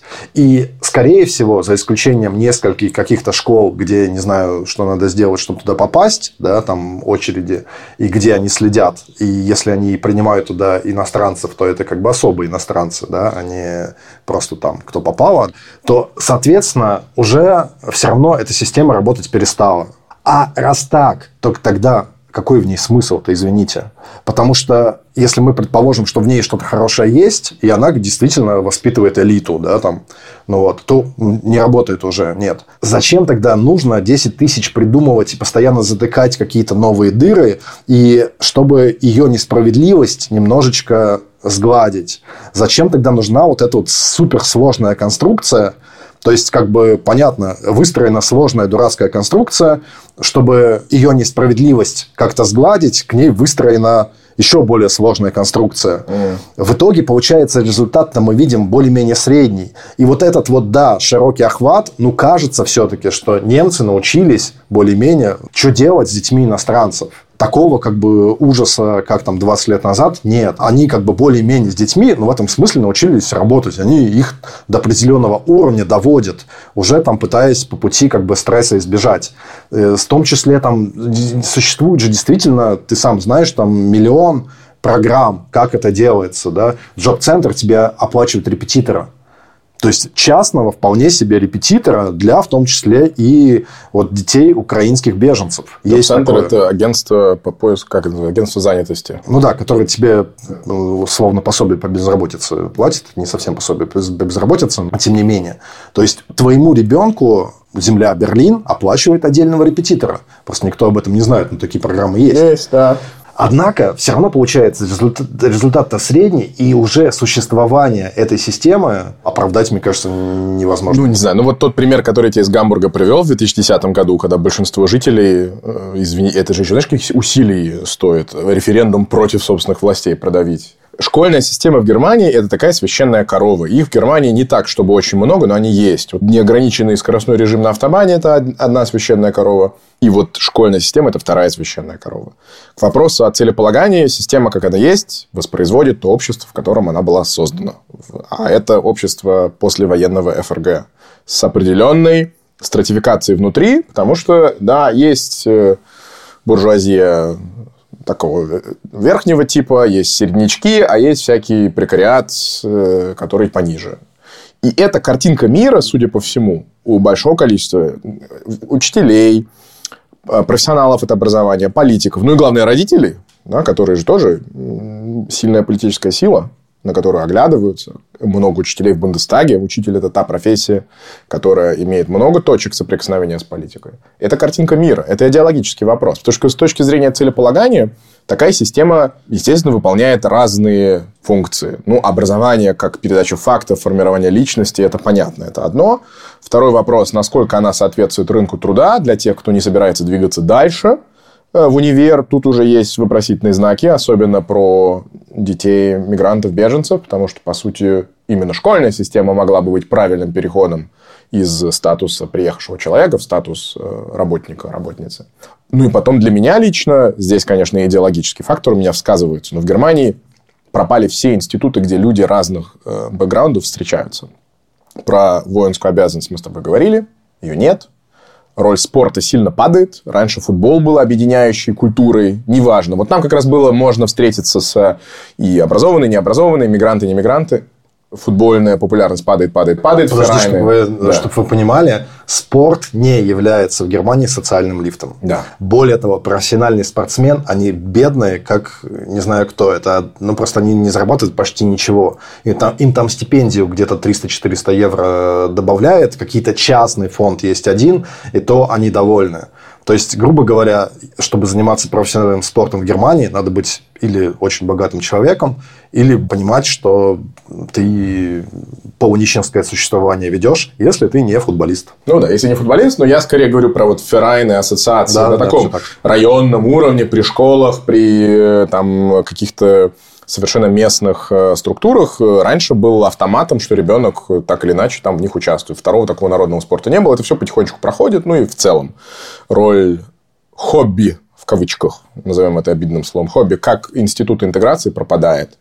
Раньше были, когда общество было менее расслоенное. А это же такая большая тема. Ты вот помнишь, рассказывал про то, как это в социальную рекламу попадает. Тема расслоения. Раньше были вот магазины, где встречались богатые и бедные люди. Лидл. У него долгое время был образ скрепы нации. Потому что там можно встретить и менеджера, который возвращается с работы, и безработную маму, которая зашла по скидке купить йогурта для ребенка. То есть расслоение продолжается, продолжается, продолжается, и становится максимально очевидно, что школа, по идее, в этом современном обществе то место, где можно было бы что-то этому противопоставить. Но включаются интересы родителей, включаются интересы сильных земель, потому что земли типа Баварии, Баден-Вюртемберг, когда к ним заходишь с идеей, а давайте мы будем национально унифицировать стандарты, качество, абитур. Они говорят, зачем нам вот эти? Они даже на дно потянут. Вспоминают Пизу и говорят, Германия, Ру, наша репутация держится на наших сильных сегментированных школьных системах, потому что мы не портим наших лучших и не делаем их середнячками. И вот это непроговоренное какая-то фетишизация меритократии, потому что вопрос, а как вы ее меряете? Оценками же получается меряете. Давайте по чесноку говорить. Это для меня такая большая проблема. Ну и к вопросам функции. Да, у школьной системы может быть функция, чтобы дети были при каком-то месте. То есть, вот этот шульпфлихт – это обязательство легальное, где полиция может вас оштрафовать за то, что ваш ребенок в школу не ходит. Это, на самом деле, очень старая мера того, что не должно быть без присмотра молодого человека, который непонятно чем занимается. Да? А сейчас же все это электронные журналы, да, то есть, родитель сразу получает там условно смс или сообщение, если ребенок э, прогуливает да. уроки. Раньше такого не было. Последний фактор, мы об этом не очень поговорили, фактор учителей. Учителя почти везде в Германии, не везде, это госчиновники. У них очень особый статус, у них отдельный путь э, к этой работе, совершенно такое же из 19 века, по сути, с некоторыми изменениями. То есть, это необычные студенты. Уже в универе это отдельная фракция людей, которые в будущем будут работать на государство, на земельное правительство и преподавать в школах. И, конечно, когда а они планируют десятилетиями. И когда ты потратил там 15-20 лет, чтобы стать учителем, потом к тебе приходят реформаторы и говорят, у вас все не так, все нужно делать иначе, а вы приобретаете очень большой вес в вопросе, будет ли реформа успешна или нет. И вот это шатание, давайте такую реформу, давайте такую подпорку, давайте такую целевую программу, здесь отдельный бюджет выделим, то, о чем ты говоришь, то есть постоянное латание дыр системы несовременной, а в них учителя и школьные администрации решающую роль играют. А имидж у учителей в Германии это поразительно плохой. Все хуже и хуже. Никто и это, и это поразительно, хочет. потому что на самом деле это люди, которые вот они на передовой э, вот этих интеграционных проблем социальных и с беженцами, и с дигитализацией, и с детьми, и с наркотой. То есть, это страшно тяжелая работа. А имидж у них, как будто они какие-то дворники. Извините, товарищи дворники, я пытался найти другую профессию, но вот прям имидж плохой. Я долго не, не врубался в эту тему после иммиграции. Недавно, ты видел, в Берлине даже висела эта реклама, ее компанию свернули на неделю, на буквально несколько недель назад. Компания по рекрутингу будущих учителей, по-моему, как раз Баден-Вюртемберга э, земли, почему она в Берлине висела, ну, студентов, видимо, тут много. Не хочешь рано вставать на работу? А почему тебе не стать учителем? Ну, вот такой имидж того, что у тебя каникулы, там школьные планы должны выработаны, ты чиновник, тебя нельзя уволить. Это не компетитивный рынок труда, где нужно себя доказывать. Это какой-то просто бред. И, и имидж учителя, он тоже из 19 века. И в Берлине, кстати, есть специфическая проблема. Мы в нашем берлинском выпуске с тобой об этом говорили. У Берлина есть земельный бюджетный кризис, из которого он сейчас потихонечку выходит за счет эм, изменений своей экономики. Но в какой-то момент он перестал учителей делать чиновниками. Он сказал, давайте в Берлине учителя просто будут наемные. Тариф Ангештельта у них будет другая структура, но, во-первых, они просто наемные, от них можно избавиться, у нас нет бюджетов платить им большие пенсии, а главная фишечка в Германии у чиновника, что его пенсия, только она, кстати, на немецком называется пензион, а не рента, она большая, она сильно больше той, которую вы в частном рынке труда сгенерируете. В два раза. Да, потому что там другая логика это налогообложения. И это тоже все старая бисмарковская Германия, в которой, чтобы вытащить Пруссию из э, болот коррупции, он сказал, чиновник должен быть настолько стабильный, хорошо зарабатывающий человек, чтобы не быть подверженным коррупционному влиянию. У него получилось. Ну, и до него это было, я очень упрощаю. И в этом духе современный учитель, он такой человек, с одной стороны, очень привилегированный, с другой стороны, обществом полностью отринутый. Э, перед нашим тоже разговором поговорил со своей соседкой, подружкой, привет, Женя, которая уже лет 10 работает в Берлине учителем. И как раз вот как отвечает э, земля Берлин на ту же утечку учителей в Бранденбург. Да, Потому что там, там ты чиновником становишься. Там они чиновником становятся. То есть, грубо говоря, ты такой, ну и нафиг, 40 минут ехать до Потсдама, вот если отсюда из запада Берлина, даже меньше, да, лучше в Потсдам поеду, буду там учителем. Э, разница в зарплате, она не такая большая, ну, есть. Но самое главное это пенсия, да, то, что у тебя пенсия увеличивается в два раза, ну и определенные ты там в забастовках не, не имеешь... Не имеешь права бастовать как чиновник, да. ты все, ты, ты женат на государстве. Все. И Берлин сейчас понимает эту проблему и потихонечку переходит. Есть вот такой вот переход, там есть там проблема с медицинской страховкой, что им тоже надо вроде по идее частно, то есть уходить из государственных медицинских страховок, ну там тоже есть какие-то лайфхаки. Короче, вот сейчас вот этот процесс перетурбации идет. Берлин ну, становится в этом смысле такой же федеральной землей, как и другие. Да? То есть, это не какой-то инновационный путь, а вот, ладно, будем делать как все. А что остается? Иначе учителя все уедут, все, все уедут все будет уедут. как Берлинская стена. Да. Окей. Короче, а, Женя вообще ужасов как бы я от нее не услышал. По ее словам, система худо-бедно работает, при известных понятных недостатках. Не так уж плохо в Берлине все с техническим обеспечением. Вот эти смарт-борды, да, такие громадные доски электронные, которые там с подключением к интернету, где видео можно, где-то можно флешку воткнуть и сразу что-то ученикам показать, они есть почти во всех кабинетах, и ей уже не надо с собой там этот бимер таскать и ноутбук, чтобы ученикам что-то показать, несмотря на бедность Берлина, да, и несмотря на то, что логически ты думаешь, если ты цифровизацию отдаешь на уровне региона, то это как бы глупая идея, потому что нет общих как бы программ по цифровизации, что в Берлине э, из Берлина условно там какие-то макбуки шлют во все регионы. Не, все сами барахтаются, и это ведет к тому, что у всех свои сервера, у всех свои сервисы, в Шлезвиг-Хольштайне, который сокращается SH. В Германии очень смешная школьная учебная программа sh.it. Аббревиатуру вы сами поняли. В общем, э, да, это все такое разнобой.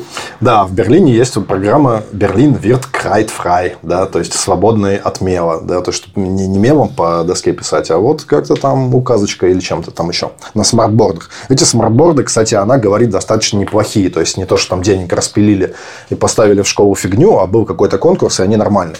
Берлин неплохо относительно справляется с интеграцией детей, беженцев, мигрантов, которых в Берлине по понятным причинам очень много и меньше не становится.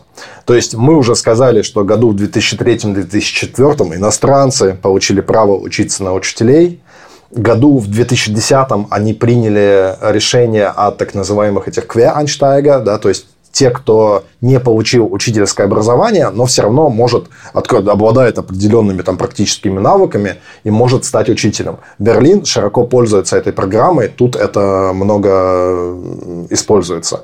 Наконец, сейчас ну, берлинские власти все понимают, что нужно задействовать учителей из ну, как бы выход иностранцев которые не продукты немецкой там, образовательной системы, а откуда-то приехали, потому что иначе не выгрести просто.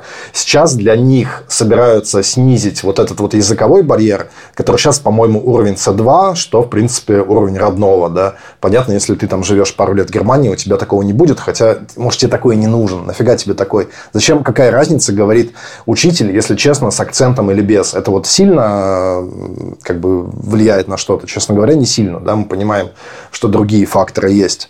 Ну вот, соответственно, вот как была волна беженцев в 2015 году, как приехало э, много детей, которых нужно было по закону, они не имели права болтаться по улицам, их нужно было интегрировать в немецкую образовательную систему.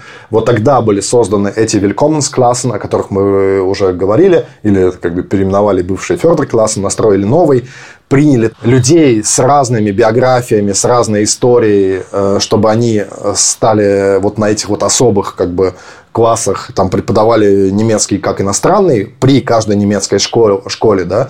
И вот мне казалось, я думал, хм, в 2015 году они этих классов наделали, ну, наверное, как бы потом как бы беженцев стало меньше, они, грубо говоря, стояли пустыми, и вот сейчас приехали украинцы и их заняли. Но он говорит, нет, эти классы как их сделали, так они пустыми ни разу не стояли. Да? То есть волна как бы беженцев, волна детей иностранцев, все приходит и приходит. Берлин в этом смысле, то есть не было никакой передышки. Да, инфраструктуру сделали, эта инфраструктура худо-бедно выдержала сколько тысяч украинских детей, которые по понятным причинам сюда попали. Э, ужаса в этом отношении тоже как бы не происходит, хотя есть определенное количество там тысяч вроде берлинских детей, которые в школу либо пока не ходят, либо ходят так, чтобы неудобно было, там, где есть э, места и надо ездить. Но как-то более-менее худо-бедно эта ситуация как-то работает, шестеренки эти движутся. Что из плохого, говорит Женя? Во-первых, учителя работают прям дофига. Вот ты говоришь, профессия не модная, не востребованная, фиговая. Да, они нормально получают. Но они просто работают как быки. Не знаю, кто работает много. Лошади, сейчас уже сложно сказать. Короче, пашут. Да, и сельхоззнания вопроси под вопросом. Нет таких, как бы сейчас даже живых существ, которые так много работают. Они очень много работают. В общем, говорит она, то есть 26 часов это стандартное то, что они ведут в неделю. Да? А плюс мы с тобой находимся в Германии, плюс там бюрократия, заседания, совещания, да, и это такие обязательные совещания, конференции и так далее – и это мы спокойно можем умножать на полтора-два часа. Ну, ну, включая там проверку, собственно, домашних заданий. Кто так, извини, хочет работать? Да? А во-вторых, это действительно большие классы. Там 32 человека спокойно, до 35. Это прям, ну, как вот из нашего детства, когда там тоже, очевидно, на образование выделялось мало денег, там в Питере моем, да, 35 человек в классе, ну, а что делать? Поэтому, естественно, люди туда не стремятся. Есть еще одна профессия, которым приходится еще даже хуже, чем учителя, это директора школ. Вот слышал, что там просто ужас какой-то. Никто да, не хочет. Уходят, уходят, болеют. Уходят, болеют, вечно в стрессе, они как бы не подготовлены, да, потому что это там обычно какие-то дают им, не знаю, двухнедельный курс условно, и там сразу в бой. Да, это за счет сильной позиции любого учителя не является какой-то там карьерным пиком. Это несоразмерно с тем, что они чуть лучше зарабатывают. Ну да, соответственно, у учителей есть преимущество. Вот это вот ты говорил, там хочешь там не так рано вставать. Это профессия, которая вот Женя тоже говорит, которая хорошо совместима с семьей. Да, потому что ты часам к четырем все-таки более-менее свободен, у тебя каникулы, да, как у, собственно, ты встроен вот эту систему детскую, что ты на каникулах тоже условно там отдыхаешь плюс-минус, да, и как бы с детьми просто больше времени проводишь, и там нормальные зарплаты. Но в остальном ну, как-то вот так вот. Слушай, ну, я, я понимаю, что ты выбрал роль меня успокаивает, но это у нас политический же был подход. Я согласен с тем, что на те перегибы и перекосы системы, которые мы описывали большую часть нашего разговора, есть работающие фиксы и какие-то решения, и постоянно, и люди, которые занимаются этим в системе, они герои в чем-то.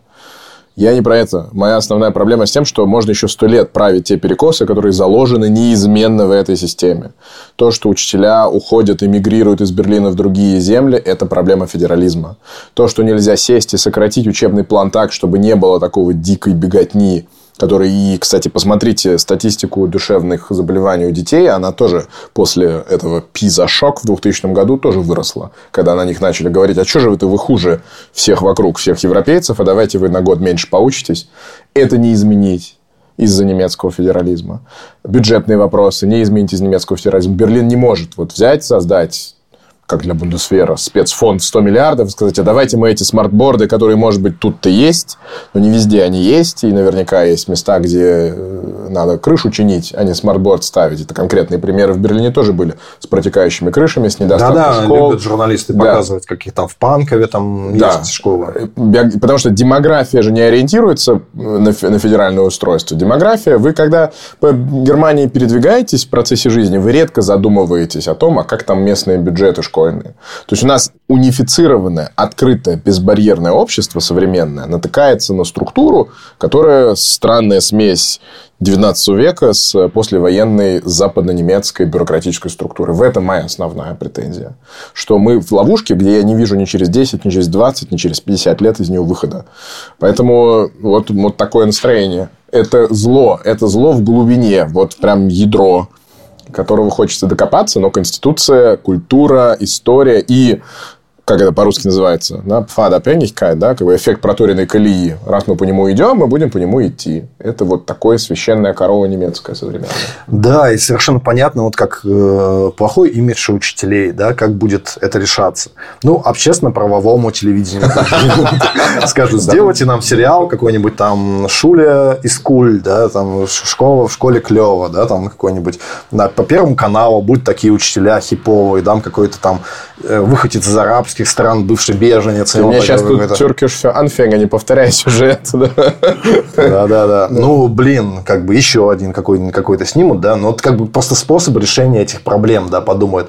Ну как, ну что, как-то им разгрузят, не знаю, как, как этих, э, чтобы сделать более видимым, не знаю, разрешат с, условно с указками ездить в общественном транспорте, как этим, этим бундесверцам в форме разрешали, не знаю, со смартбордами, да. да. Я, я как... учитель, уважайте меня. Да. да, да. Ну, то есть, как бы это просто понятное дело, что если это именно херовая работа, а сейчас она выглядит как херовая работа, честно говоря, да, где ты очень много вкалываешь, тебе сложно, да, потому что, ну, понятно, что как бы дети, да, это не, не 90-е годы, где можно было их там указками бить по рукам, там, не знаю, чтобы они тебя слушались, или твой учитель, который кричал на вас, там, Феркес Шпраха из там Deutsch, да, он, наверное, сейчас уже не кричит так, не модно так кричать где-то, на да, там. я надеюсь, на счастливый. Да, ну вот, то есть, совершенно люди же не дураки, да, что они туда не идут.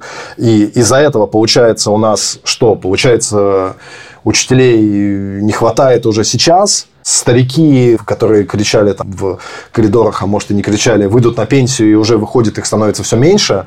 А кому их замещать-то, в принципе? Ну вот, а как бы вот ладно, раньше можно было сказать, а немцы хоть детей мало стали рожать, и проблема решится само собой, как многие проблемы как бы решаются, да, или мы думаем, что они так решаются. Но сейчас миллион украинцев приехало, да, с детьми, всех надо учить. Да. Профессия востребована. Да, да. Я просто даже не могу представить себе, что надо сделать, чтобы, ну, типа, вот не какой-нибудь прикол, да, не какая-нибудь федеральная программа, а как бы вот по-настоящему, что делать, чтобы повысить их какой-то престиж. Единственное, это убрать им часы. Сделать максимум 20 учебных часов. Есть такие, есть учителя, которые так работают. Это может, все равно ты можешь себе позволить, да, там, жить, а все равно неплохая зарплата. Но при том недостатке учителей, ну, а что еще, я не знаю. Просто прошло время вот этих вот подвижников, да, вот это вот все горю на работе, да, или вот я сгораю, но я фигачу, у меня нет своей личной жизни, пофиг, я как бы, главное, чтобы дети мои были хорошо подготовлены. Да. Ну, нет такого уже ушло. И, не должно быть такого, должна быть система работающая. Да. Слушай, ну вот такое спасибо, что мы закрыли некий мой эмоциональный гештальт, покричать на немецкую образовательную школьную а, систему. Одна тема, которой мы не коснулись и не будем, поэтому коротко, это религия в школах. Вот эта средневековость всей системы, она откликнулась аж до современной конституции, и религия как предмет школьный – это единственный предмет, который нельзя упразднить в рамках никакой образовательной реформы. Ты можешь математику упразднить, а религию не можешь. И это вот отголосок того времени, когда бесконечные маленькие немецкие княжества, графско, баронско, королевские министерства образования считали, что школа должна воспитывать правильного, а дальше уже там баденца, баварца, франконца, саксонца, и это включало в себя религию. То есть, вот вплоть до 1949 года дошло, когда Германию современную устроили. Ну, давай закончим. Все-таки хочется... Я, я просто интересно. Тебе было ли чего-то, что тебе понравилось в школе немецкой? Вот ты пришел в гимназию и думаешь, вау, тут это круто. Можешь несколько вещей сказать? Это же специфический опыт. Это опыт... Ну, вот у нас был учитель истории Гер Хинц. Он был всем необычный для меня, да, приехавшего в Германию в относительно э, нежном возрасте 14 лет. Он был открытый гей, хотя ему было 63 года. Для меня эти концепции были несовместимы. Что может быть гейм, а можно быть почти пенсионером. Он нас всех индивидуально запихивал в кружок по бегу, такой пришкольный. Мы бегали по Красруе на 5 километров, на 10 километров, э, на 15 километров. Э, у него дома жила семья, которую он принял туда, это были э, boats people вьетнамские, бежавшие из вьетнамской войны. Они как бежали, он их тогда принял, они до сих пор у него в Карлсруhe в доме жили. Ну, в общем, как бы это exposure стране и культуре, которая, ну, вообще совсем другая. И как раз-таки, возвращаясь к нашему баварскому выпуску, никаким стереотипам не, не помогают они тебе понять, куда попал, что происходит. Да? Это, наверное, такой большой был позитив, вот эти совершенно человеческие отношения, которые, конечно, во всех школах всегда возникают. Ну вот, а во-вторых, это да, это не просто хорошая гимназия Карлсрусская, она старая, у нее здание времен этих реформ образовательных 19 века. То есть там вот большими буквами написано там гимназия Эммануила Канта, и там камень такой красный, там орлы какие-то еще на входе, а все уже в айфоны смотрят. Ну, конечно, это тоже какая-то интересная комбинация. Это было приятно. Но в общем и целом, вот это терпение. Я про него уже сказал, что ко мне отнеслись терпением и дали такое пару лет на то, чтобы прийти в себя после эмиграции. Это был большой человеческий подарок, и за это большое спасибо. И, наверное, это мог, на это могут пойти только специалисты, которые э, на детей все-таки смотрят не просто как на скот. А у тебя? У меня была гимназия не очень хорошая, но у меня был тоже очень хороший учитель по истории. Мы вот не сказали, что в старших классах в гимназии можно выбрать основные предметы. Да. Я сначала основной предмет выбрал изобразительное искусство, потому что я в художественную школу учился, ходил в Питере. Но что-то как-то мне не зашло, и я поменял на историю. Там очень классный был учитель, Херштайнман, твой коллега социал-демократ, он там иногда вроде запрещено, но иногда носил какую-то там красную гвоздику или еще что-то. Гвоздику можно. Ну да, что-то такое-то. Ну, не СПД там не было написано. Ну, как-то понятно было, что он там социал-демократ. И вообще вот это вот, хоть гимназия наша и не была очень престижной, но какие-то наработки великого, крутого немецкого гуманитарного образования, в том числе, которое было, много чего хорошего было придумано непосредственно уже после войны, там оставалось. Учебник истории отлично, я офигел, да, потому что там было очень много документов, именно там не было навязываемой какой-то там идеологической готового ответа. Да, мы постоянно говорили, там, подумайте сами, давайте решим, да, и на некоторых предметах это не прокатывало, вот как раз почему я не любил изобразительное искусство, да, там я тоже писал какие-то условно сочинения там на ломаном немецком, да, а я пошел туда с немцами учиться, когда я год только всего в Германии, так что там язык мой тоже не был идеальным, скажем так, немецкий. Но на общем фоне я был как бы хорош, скажем так, там были разные тоже ученики. Но вот великолепные уроки истории, из-за которых я, собственно, и пошел учить политологию. И вот про политологию или политики в да, political science в Майнцевском университете у меня, честно говоря, меньше хороших воспоминаний, чем вот этого школьного учителя истории, который что-то там важное объяснить мне как-то сумел. Довольно забавное там было преподавание русского да, языка, и, э, соответственно, это была вот та вот еще одна подпорка, которая нам помогала ну вот недостаток этой системы, да, то, что у тебя провал по оценкам из-за того, что у тебя русский язык, по которому у тебя высшая оценка, она твой средний балл подкорректировала. Так она не должна работать, потому что вообще русский язык это, это баг, типа, да. для этого. Ну вот. Но ты мог выбрать основной как бы предмет русский язык и немножко там не париться. Но что у нас было за программа? Я помню, мы там в 11 классе, Николай Каледа, была пьеса Николая Каледы очень как бы современная на тот момент. Ну, алло, там она была написана пару лет назад. О любви а, о школьника, старшеклассника и бездомного колясочника какая-то такая в, в провинциальном Екатеринбурге там или где-то еще. То есть там, как бы, представляешь, наших вот этих вот ПП, да, которые только приехали, а, ну, как бы, гейропа с большой буквы Г, ну, прям вообще, да, то есть Обалдеть. и сразу, талантливая была пьеса, но я просто представляю, я как бы у себя такого шока не помню, просто было очень много всего нового. Но если сейчас подумать, думаешь, ничего себе, нас там как бы, ну, вот не Пушкина, да, там не, не этот тот замшелый русский язык, когда вы там, ну, Лермонтов и Пушкин гении, там все нормально, но если все ими ограничивается, и вот только эта культура, а Каледа что, не культура, что ли? И когда я побывал потом в Екатеринбурге в его театре, я такой, типа, ну, был готов и понимал, был в контексте. Но вот как-то так. Мне очень нравилось то, что автономия у... гораздо больше вот именно в гимназии. Я не знаю, свойственно ли это другим типам школ, но вот эта автономия, когда там на пару дней, когда у тебя там выпускной, вообще там ученики захватывают как бы школу. Это и в Айфеле было, и в Альцае, когда мы как бы ученики, у нас есть голос, да, мы не какие-то там люди, на которых все кричат и которые должны подчиняться. У нас есть местное самоуправление, у нас есть своя газета. Мы сами придумываем то. Мы как бы вот эту вот ответственность. Да? Другое отношение к списыванию. Как бы списывание у меня в детстве в Питере не считалось э, чем-то плохим. Нормально, да. Ну, типа, а что ты, ты дурак, что ли? Что ты шпаргалки не, не умеешь делать, да? Мы все детство писали шпаргалки. У нас там были люди, которые просто они достигали совершенства.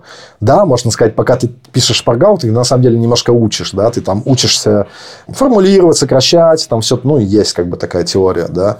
Но в немецких гимназиях была к этому делу нулевая толерантность. Просто я помню, у кого-то обнаружили, это был реально большой скандал. Плагиат – это было серьезное преступление. Yeah. И как бы и ты такой, окей, я понял, как это работает, я этим заниматься не буду. Вот это вот такое серьезное отношение, я помню, ну, как бы, может, мне оно в моменте не нравилось. Сейчас я думаю, да ладно, гимназия, нормально, серьезное дело. Мы чем-то занимаемся тут серьезным. И в этом смысле круто было. У меня хорошие воспоминания остались. То есть из всех учебных заведений, где я учился в жизни, немецкая гимназия была ну, не самым худшим, прям скажем. Аминь. Аминь. Барабанная дробь. Мы запустили Patreon. Сколько понадобилось? 14 выпусков нам, включая два не сохранившихся. Дофига. То есть, уже по ощущению, как бы вечность мы с Алексом этим занимаемся. И очень долго ждали, ну, как бы ждали, и, в принципе, можно сказать, что все в свой черед, потому что ждали мы в том числе, пока образуется комьюнити, да, пока у нас появится круг читателей, и это просто Спасибо громадное, там 33 человека, кажется, вот я сейчас посмотрел, э, к нам записалось, нас поддерживают, включая тех нескольких выходцев с Нижней Саксонии, за которых сразу хочется погуглить, что это за люди э, могущественные. Ну, вот. Но я просто тоже уже с несколькими людьми пообщался, которые нам донатят, И я просто... Мне было очень приятно, что это не какая-то вот такая вот э, история, что, знаешь, просто типа, а, денег пошлю, это тоже нормально, да. Но за это была какая-то вот продуманная, даже какая-то вот ответственность. Вот мне нравится, я хочу вас поддержать, и это как бы важно, да, чтобы это было просто. Это было просто как-то так серьезно, ответственно и ну, красиво, что ли. Я просто был под большим впечатлением. То есть, мне вот эти несколько разговоров там три, да, которые я провел, они э, как бы приятнее даже, чем деньги, потому что это был какой-то такой фидбэк очень, очень положительный. Не в том дело, что мы там обязаны там всем нравиться, или мы как бы теперь будем там, не знаю, еще больше стараться или еще чего-то. То есть, это не, не речь не о сервисе, да, а речь вот о какой-то там сложившейся какой-то истории, которую хочется таким образом поддержать, и это далеко не самый худший способ. Это очень-очень здорово. Во время, когда ну, постоянно задумываешься, что нужно, зачем в общественном пространстве, везде перегруз, столько информации, мы там время тратим, друг с другом говорим о каких-то темах, что само по себе удовольствие. Так очень приятно видеть, что это людям нужно. Э, спасибо вам огромное. Э, именно в смысле создания комьюнити и такого маленького совсем института разговора о немецкой политике на русском языке мы это и делаем. Вы нам очень в этом помогаете. Кстати, забыл тебе сказать, но скажу сейчас, договорился почти о помещении. О, для лайф-ивента? Для лайф-ивента. Сейчас мы согласуем. Это надо поймать Алекса в Берлине. Это, по-моему, самое сложное. Очень смешно, что я в Ереване со слушателями подкаста встретился. И они спросили про лайф-ивент. Так что а, ну, имейте в ну, виду. Да, ждем со всех стран мира. Объявим дополнительно. Подпишитесь на Юсуповский канал или в один канал.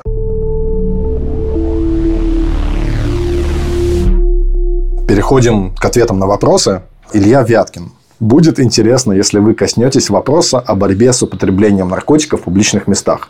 Я живу в Кёльне, и на одной из центральных станций метро Ноймаркт и ряде других можно часто встретить несколько употребляющих наркотики людей, чаще всего бездомных.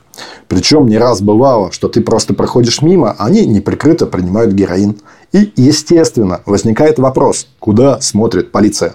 Потому что есть ощущение, что она не может об этом не знать, и почему тогда эти люди не подвергаются наказанию.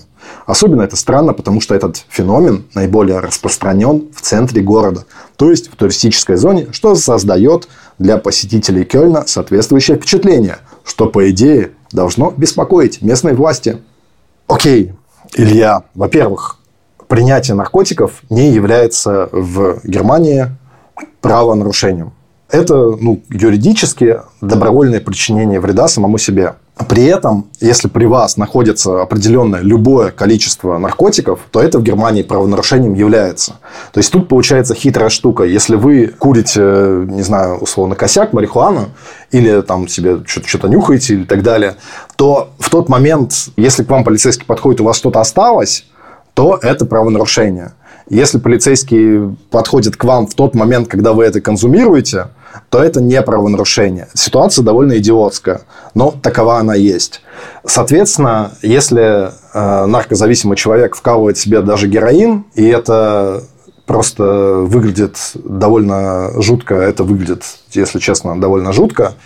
Это хоть история из Кёльна, но понятно, что в Берлине она встречается не менее часто, скажем так, Конбуса То, Леопольд Плац и так далее. Вот эти вот бренд-пункты уже прозвучало в нашем подкасте это слово от типа горячей точки вот этого как бы параллельного Берлина, который э, шокирующий тоже бывает вполне, чего говорить.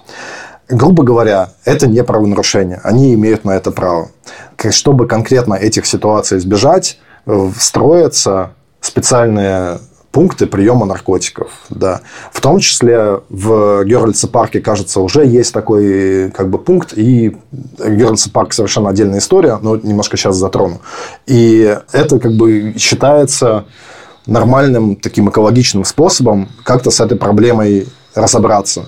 Потому что поставить полицию, которая будет разгонять всех этих людей, это не то решение, которому как бы немецкие власти сейчас или локальные власти раз, разных городов сейчас склоняются. Как это будет выглядеть? Они в суд на вас подадут, грубо говоря, да? Ну, на каком основании, на каком правовом основании вы можете свободным людям запрещать где-то находиться, если они наркозависимые, так что ж, они не люди, что ли?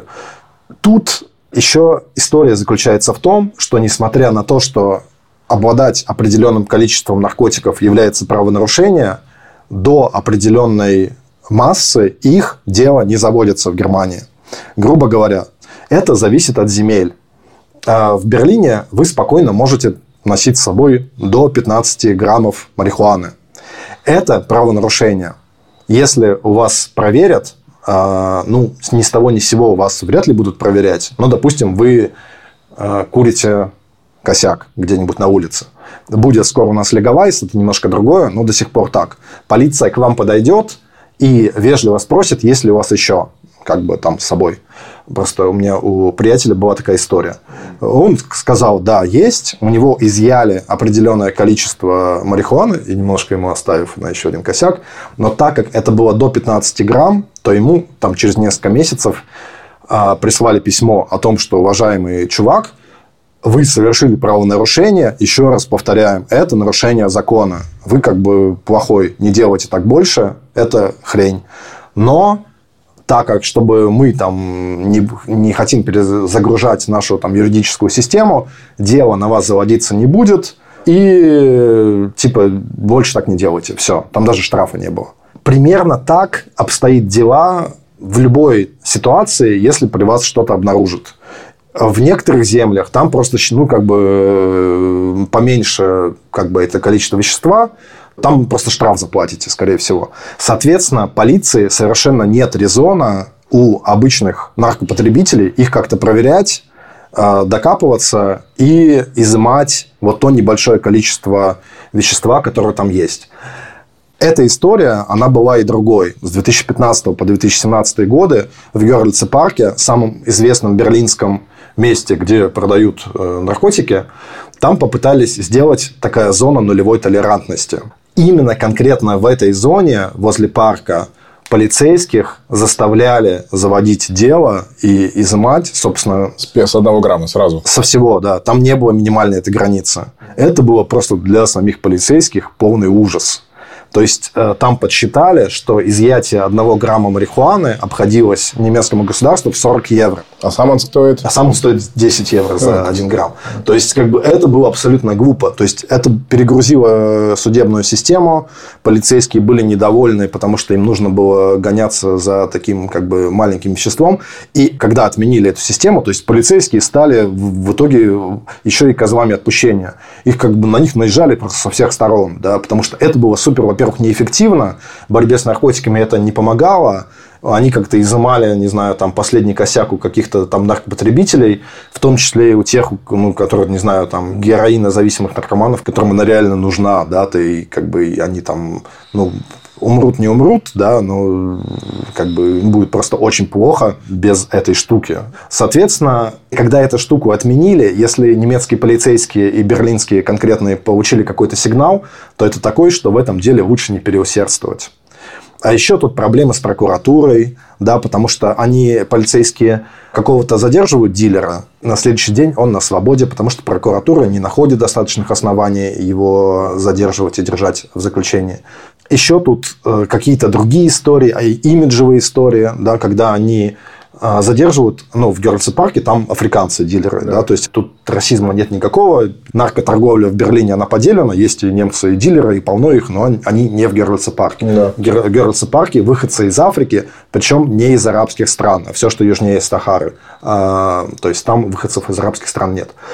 А, соответственно, тут обвинения в расизме, тут еще чего-то.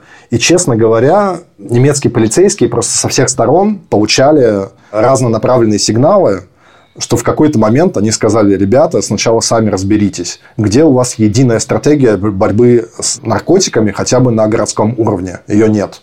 И на, ну, на как бы, федеральном тоже нет, естественно. Ни на каком уровне нет. То есть, соответственно, вот, э, именно полицейские оставались вот теми людьми, которые должны были это все разгребать, При этом разгребать все у них, во-первых, не получалось. Во-вторых, э, как бы им палки в колеса там условно вставляла там прокуратура и так далее. У них было большое давление со стороны общества которая, как бы, ты тоже там, не знаю, куришь свой косяк и не ожидаешь, что ты за это в тюрьму попадешь, что, в принципе, было бы странно, с чего бы, да, то есть, это же, как бы, тут не в Беларуси, слава богу, в этом смысле. Ну вот, соответственно, полиция в какой-то момент, насколько я понимаю, махнула немножко на это рукой э, проявлять излишнюю активность и истреблять, вот зачищать эти вот все пространства для приема наркотиков, это, ну, как бы, у этого правового никакого основания нет. И, с другой стороны, это не очень выгодно. Когда полицейские рейды, а после летнего изнасилования в Герлице парке очень часто проводятся полицейские рейды, ну, и ты думаешь, полиция там постоянно что-то они делают. Если вы присмотритесь к тому, что они делают, они занимаются там фигней. То есть, там как бы система наркоторговли тоже построена на закладках, что ну, дилеры, они же не тупые, и они не носят с собой большое количество вещества, а носят с собой вот это вот минимальное, которое там разрешено условно иметь. И они там прячут, куда-то там взрывают, у них там тайники, весь парк изрыт этими тайниками. И, но полиция их как бы тоже ну, обязанность немножко там эти тайники искать. Они все время это ищут в одном углу и особо не стараются. Там был репортаж на РББ, посмотрите, если вам как бы за самими полицейскими наблюдать не очень интересно, то вот посмотрите репортаж. Ну, то есть, они там что-то поднимают условно в мусорке какой-нибудь стаканчик с йогуртом, заглядывают, ну, нет, окей, нет, пошли дальше. С одной стороны, это как бы имитация какой-то деятельности, с другой стороны, если реально случаются преступления, это уже расследуется совсем по-другому. Они уже там не стаканчики с йогуртами поднимают, а реально нормально расследуют. И даже по тому летнему изнасилованию это видно, там в том числе по образцам ДНК преступники были обнаружены, и, в принципе, там три человека были, были задержаны. Просто э, было ужасное изнасилование групповое в Герлице парке, когда чуваки, именно которые продают наркотики, это уже установлено, это сделали. Просто там парочка зашла в парк кокаина купить. Вот они кокаин ночью купили, еще там девушку изнасилуют. Ну, вот, из-за чего этот, собственно, сыр-бор разгорелся. Это вот была та история, которая как бы общественное мнение берлинское расслабленное, что типа нормально, пусть у нас тут принимают и продают наркотики, это как бы ок что это качнулось в другую сторону. Мне все становится понятно, я только возражу тебе в одном. Стратегия это есть. То есть, то, что вы видите, это и есть стратегия. Когда наркотики и э, наркоэкономика настолько стали частью жизни свободных рыночных обществ, вы не можете там в океане взять, выделить пятачок э, в 5 квадратных метров и его осушить и держать его сухим. То есть, вы можете, но это подобно совершенно вот этому ненужному сверхнапряжению сил, которые не решают проблему в целом и могут быть максимум показухой. То есть, стратегия как раз заключается в том, что где происходит выход за уровень некой такой неформальной, приемлемой э, криминогенной обстановки, туда включается криминальная полиция на уровне ЛКА, на уровне расследования, там быстро находятся преступники, и частью стратегии является мирное существование в зоне до вот этого неопределенного рубежа, потому что оно позволяет реагировать тогда, когда too much. Да, и полицейские имеют свои контакты, на самом деле, знают и видят, что происходит, и понимают, что если они сейчас начнут по-настоящему искать нычки, то они просто уйдут в другие углы, и они ничего не решат. А им нужно сохранять некую наблюдаемость ситуации для того, чтобы реагировать в все случаи, когда по-настоящему насильственные преступления, большие партии. И общеевропейская стратегия по борьбе с наркотиками, она, конечно, многогранна. Там есть работа в портах, есть э, обмен информацией, есть, конечно, какие-то громкие кейсы, когда нужно прям что-то показать, но отдельно взятый парк в открытом обществе, в стране без границ, в Европейском Союзе с рынком,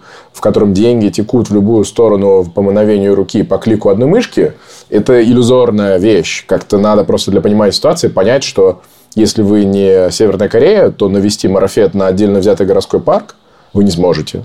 Может быть, это как-то грустно, но я это так вижу. Ну, грубо говоря, вы сможете обнести его забором, но, скорее всего, просто наркоторговля ну, уйдет в соседний парк. В соседний парк да. или в соседние районы, куда она уже и уходит. Геральдса парк – это, типа, место с крижалями, да, написано на Берлине. Все знают, что если тебе что-то нужно, то надо идти туда.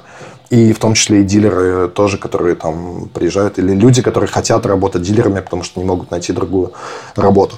Но, э, грубо говоря, это все тоже немножко начинает противоречить вот законодательству, которое в области наркополитики не самое прогрессивное в Германии. Например, открыли вот эту лабораторию, где каждый может проверить бесплатно свои наркотики, сколько там вещества, а сколько там разных... Э, ну, чтобы не травануться. Да, чтобы не травануться. Тут как бы эта штука, она ужасно полезная поскольку она вообще позволяет следить за этим рынком, и никуда для этого ходить не надо, никакими полицейскими методами люди сами приносят да, тебе. Но, с другой стороны, это же противоречит закону, потому что обладание наркотиком является правонарушением, то есть, по идее, ты показываешь, да, ты приходишь и сам как бы добровольно говоришь, вот у меня там условная таблетка. Тебе как бы четверть, насколько понимаю, с экстази, там четверть таблетки у тебя забирают, а остальное там тебе возвращают. И это тоже абсолютно противоречит законодательству. Не, ну, они... буква закона не совпадает с реальностью. И это на самом деле фишка умного государства, которое понимает, что нужны зоны неполного правоприменения, иначе ты будешь оторван от происходящего целиком. Ну, как-то с этим вот надо жить, в том числе вот будет легалайз. И вот эти клубы, да, а, по, которые образуются э, клубы любителей марихуаны, которым разрешено будет легально употреблять.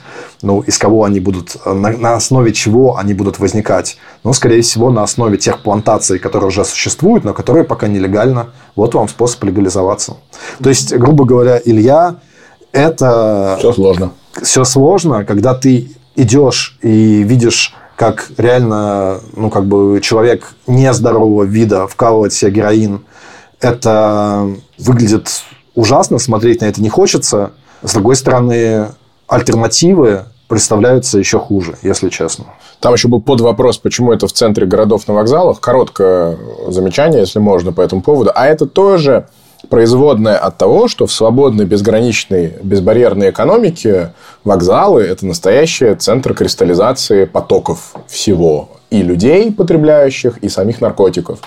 И э, если вы не готовы закрыть все границы и контролировать трафик прям так, что будет означать конец Европейского Союза как пространство без границ, тогда у вас на вокзалах будет вот так.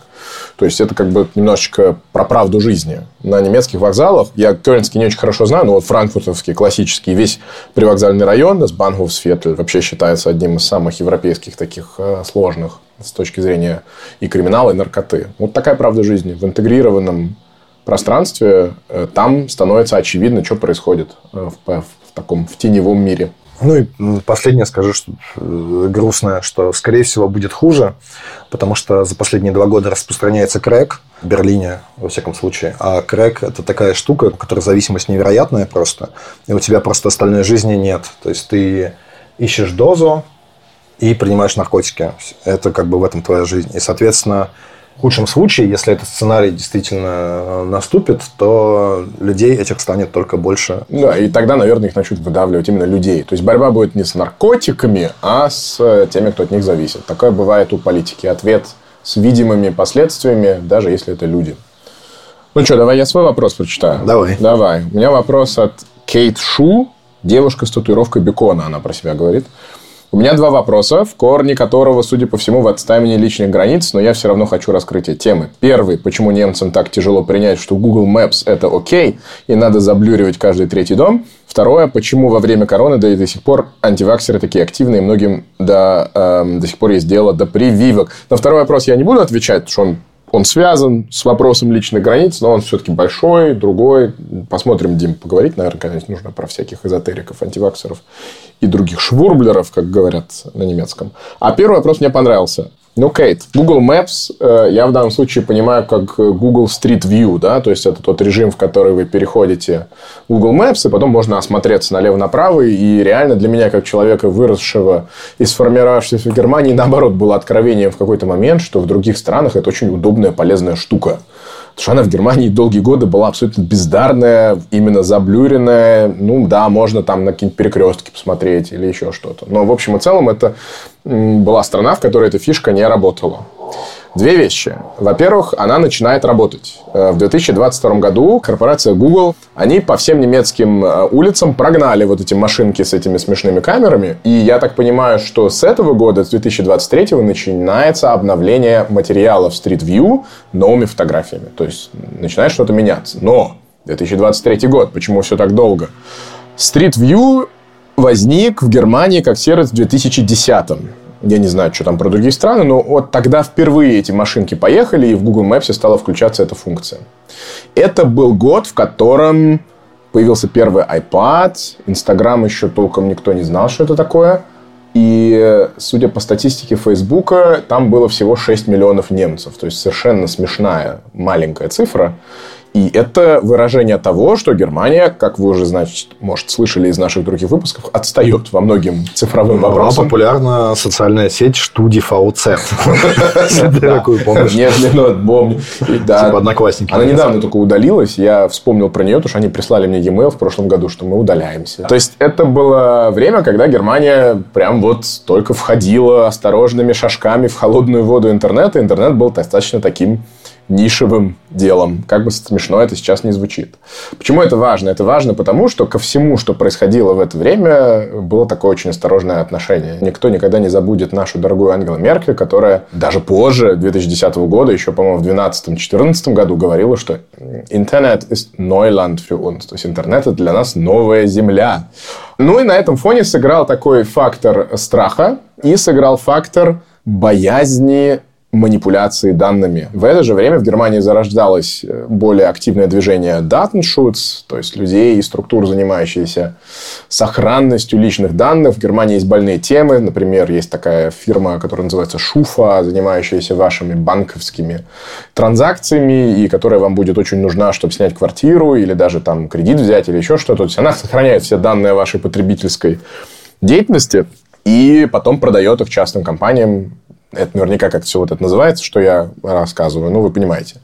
Для Германии это большая тема, потому что когда какая-то непрозрачная, непонятная структура собирает данные о том, в каком магазине вы что купили, это все сильно начинает казаться похожим то ли на штази, то ли на гестапо, а то ли на новую комбинацию и того, и другого. То есть здесь скорее отношение к собиранию данных крупной корпорации, будь она государственная, будь она частная, вызывает большое отторжение. Это, кстати, одна из причин, почему Германия очень кэшевая экономика до сих пор. Там играет роль такой же страх – что люди очень поздно и очень неохотно готовы свыкнуться к мысли, что где-то собираются общие данные об их потребительской деятельности. Куда ты сходил, что ты купил, куда ты полетел, на каком концерте ты был. Все это очень страшно. И в 2010 году, когда запускается Street View, я полез посмотрел, Google получил сразу с нуля сходу почти 300 тысяч протестных заявок. И такого нет ни в одной другой стране, в которой Street View бы эм, предлагался. И я так понимаю, что Google просто плюнул на это рукой и сказал, черт, ну тут каждый действительно не третий, а второй дом приходится пикселевать, вырезать. Они же еще в суд могут подать, если ты не словил где-то кого-то в какой-то ситуации, где все-таки остался фотка, заглядывающая в окно. Ну, нафиг. И вот с 2010 по 2022 год они, по сути, поставили крест на Google Street View из-за вот такой реакции немцев, которые я думаю, за последние 10 лет привыкли к тому, что это все не автоматически ведет к цифровой диктатуре. Ну и плюс поменялось количество людей в сетях, и все все сами уже выкладывают. То есть, это уже не вызывает каких-то ассоциаций. И поэтому, я думаю, сейчас, в этом году, Google предпринимает новую попытку привести это в соответствии с своим собственным стандартом, которые что в Польше, что во Франции, что в Дании, что в Швейцарии выглядят гораздо более разумными и без вот этих пикселей. И даже в Гугле мне рассказывали, у них Германию какое-то время называли Blurmany как страну, просто потому что такое количество запикселированных изданий. Вот так. Да, я просто добавлю, что я долгие годы относился к этой немецкой фобии э, собирания данных и вообще слежки такой цифровой, как к чудачеству. То есть у меня, помню, был об этом разговор с э, как раз этническим немцем бездомным в Нойкёльне. Я там сидел в метро, ждал минут 15. Э, что-то там условно в Фейсбуке э, тупил. А он как бы ко мне подошел и такой, типа, что они о тебе собирают, что они о тебе знают. Я там так никогда не делал. Я думаю, ну, как бы я ему так не сказал, но подумал, чувак, кому ты вообще нужен и интересен, да, условно. Но после истории с российскими госуслугами, связанными с мобилизацией, и после вот этих все, всех вы, мы вам послали через госуслуги повестку, даже если вы не прочитаете, вы все равно там не имеете права страну покинуть, и вы уже правонарушитель. После того, как госуслуги стало из отлично работающего современного приложения э, инструментом репрессии, страха и смерти, ну да, после того, как это всадник апокалипсиса, теперь я как бы немножко пересмотрел, э, честно говоря, свою позицию по этому поводу. И этому бездомному чуваку спорить бы с ним, в общем, не стал бы. Да, все так. Поэтому, Кейт, тут, да, про личное пространство, но именно в его политическом измерении. Камер наблюдения в Германии мало. Есть кафе, которые не возьмут вашу карточку и рестораны, а запросят наличность. И Google Street View выглядит одним большим пикселем. Все так. Спасибо большое вам. Спасибо большое Ильдару Фатахову. Спасибо Лина Хессе. Спасибо нашим патреонщикам, спасибо нашим слушателям. И информация про лайф-ивент вот уже совсем скоро. Ух, наслаждайтесь теплыми деньками. Э, такое ощущение что постоянно, что они вот последние, сейчас начнутся какие-то холода, но, слава богу, осень радует, до сих пор тепло. Я все жду, что в Бранденбурге возникнет партия за изменение климата. Да, точно. А, вот чему мы обязаны. Окей, хорошо, вернемся к этому разговору. Все, всем пока. Чус, до свидания. Чус, чус.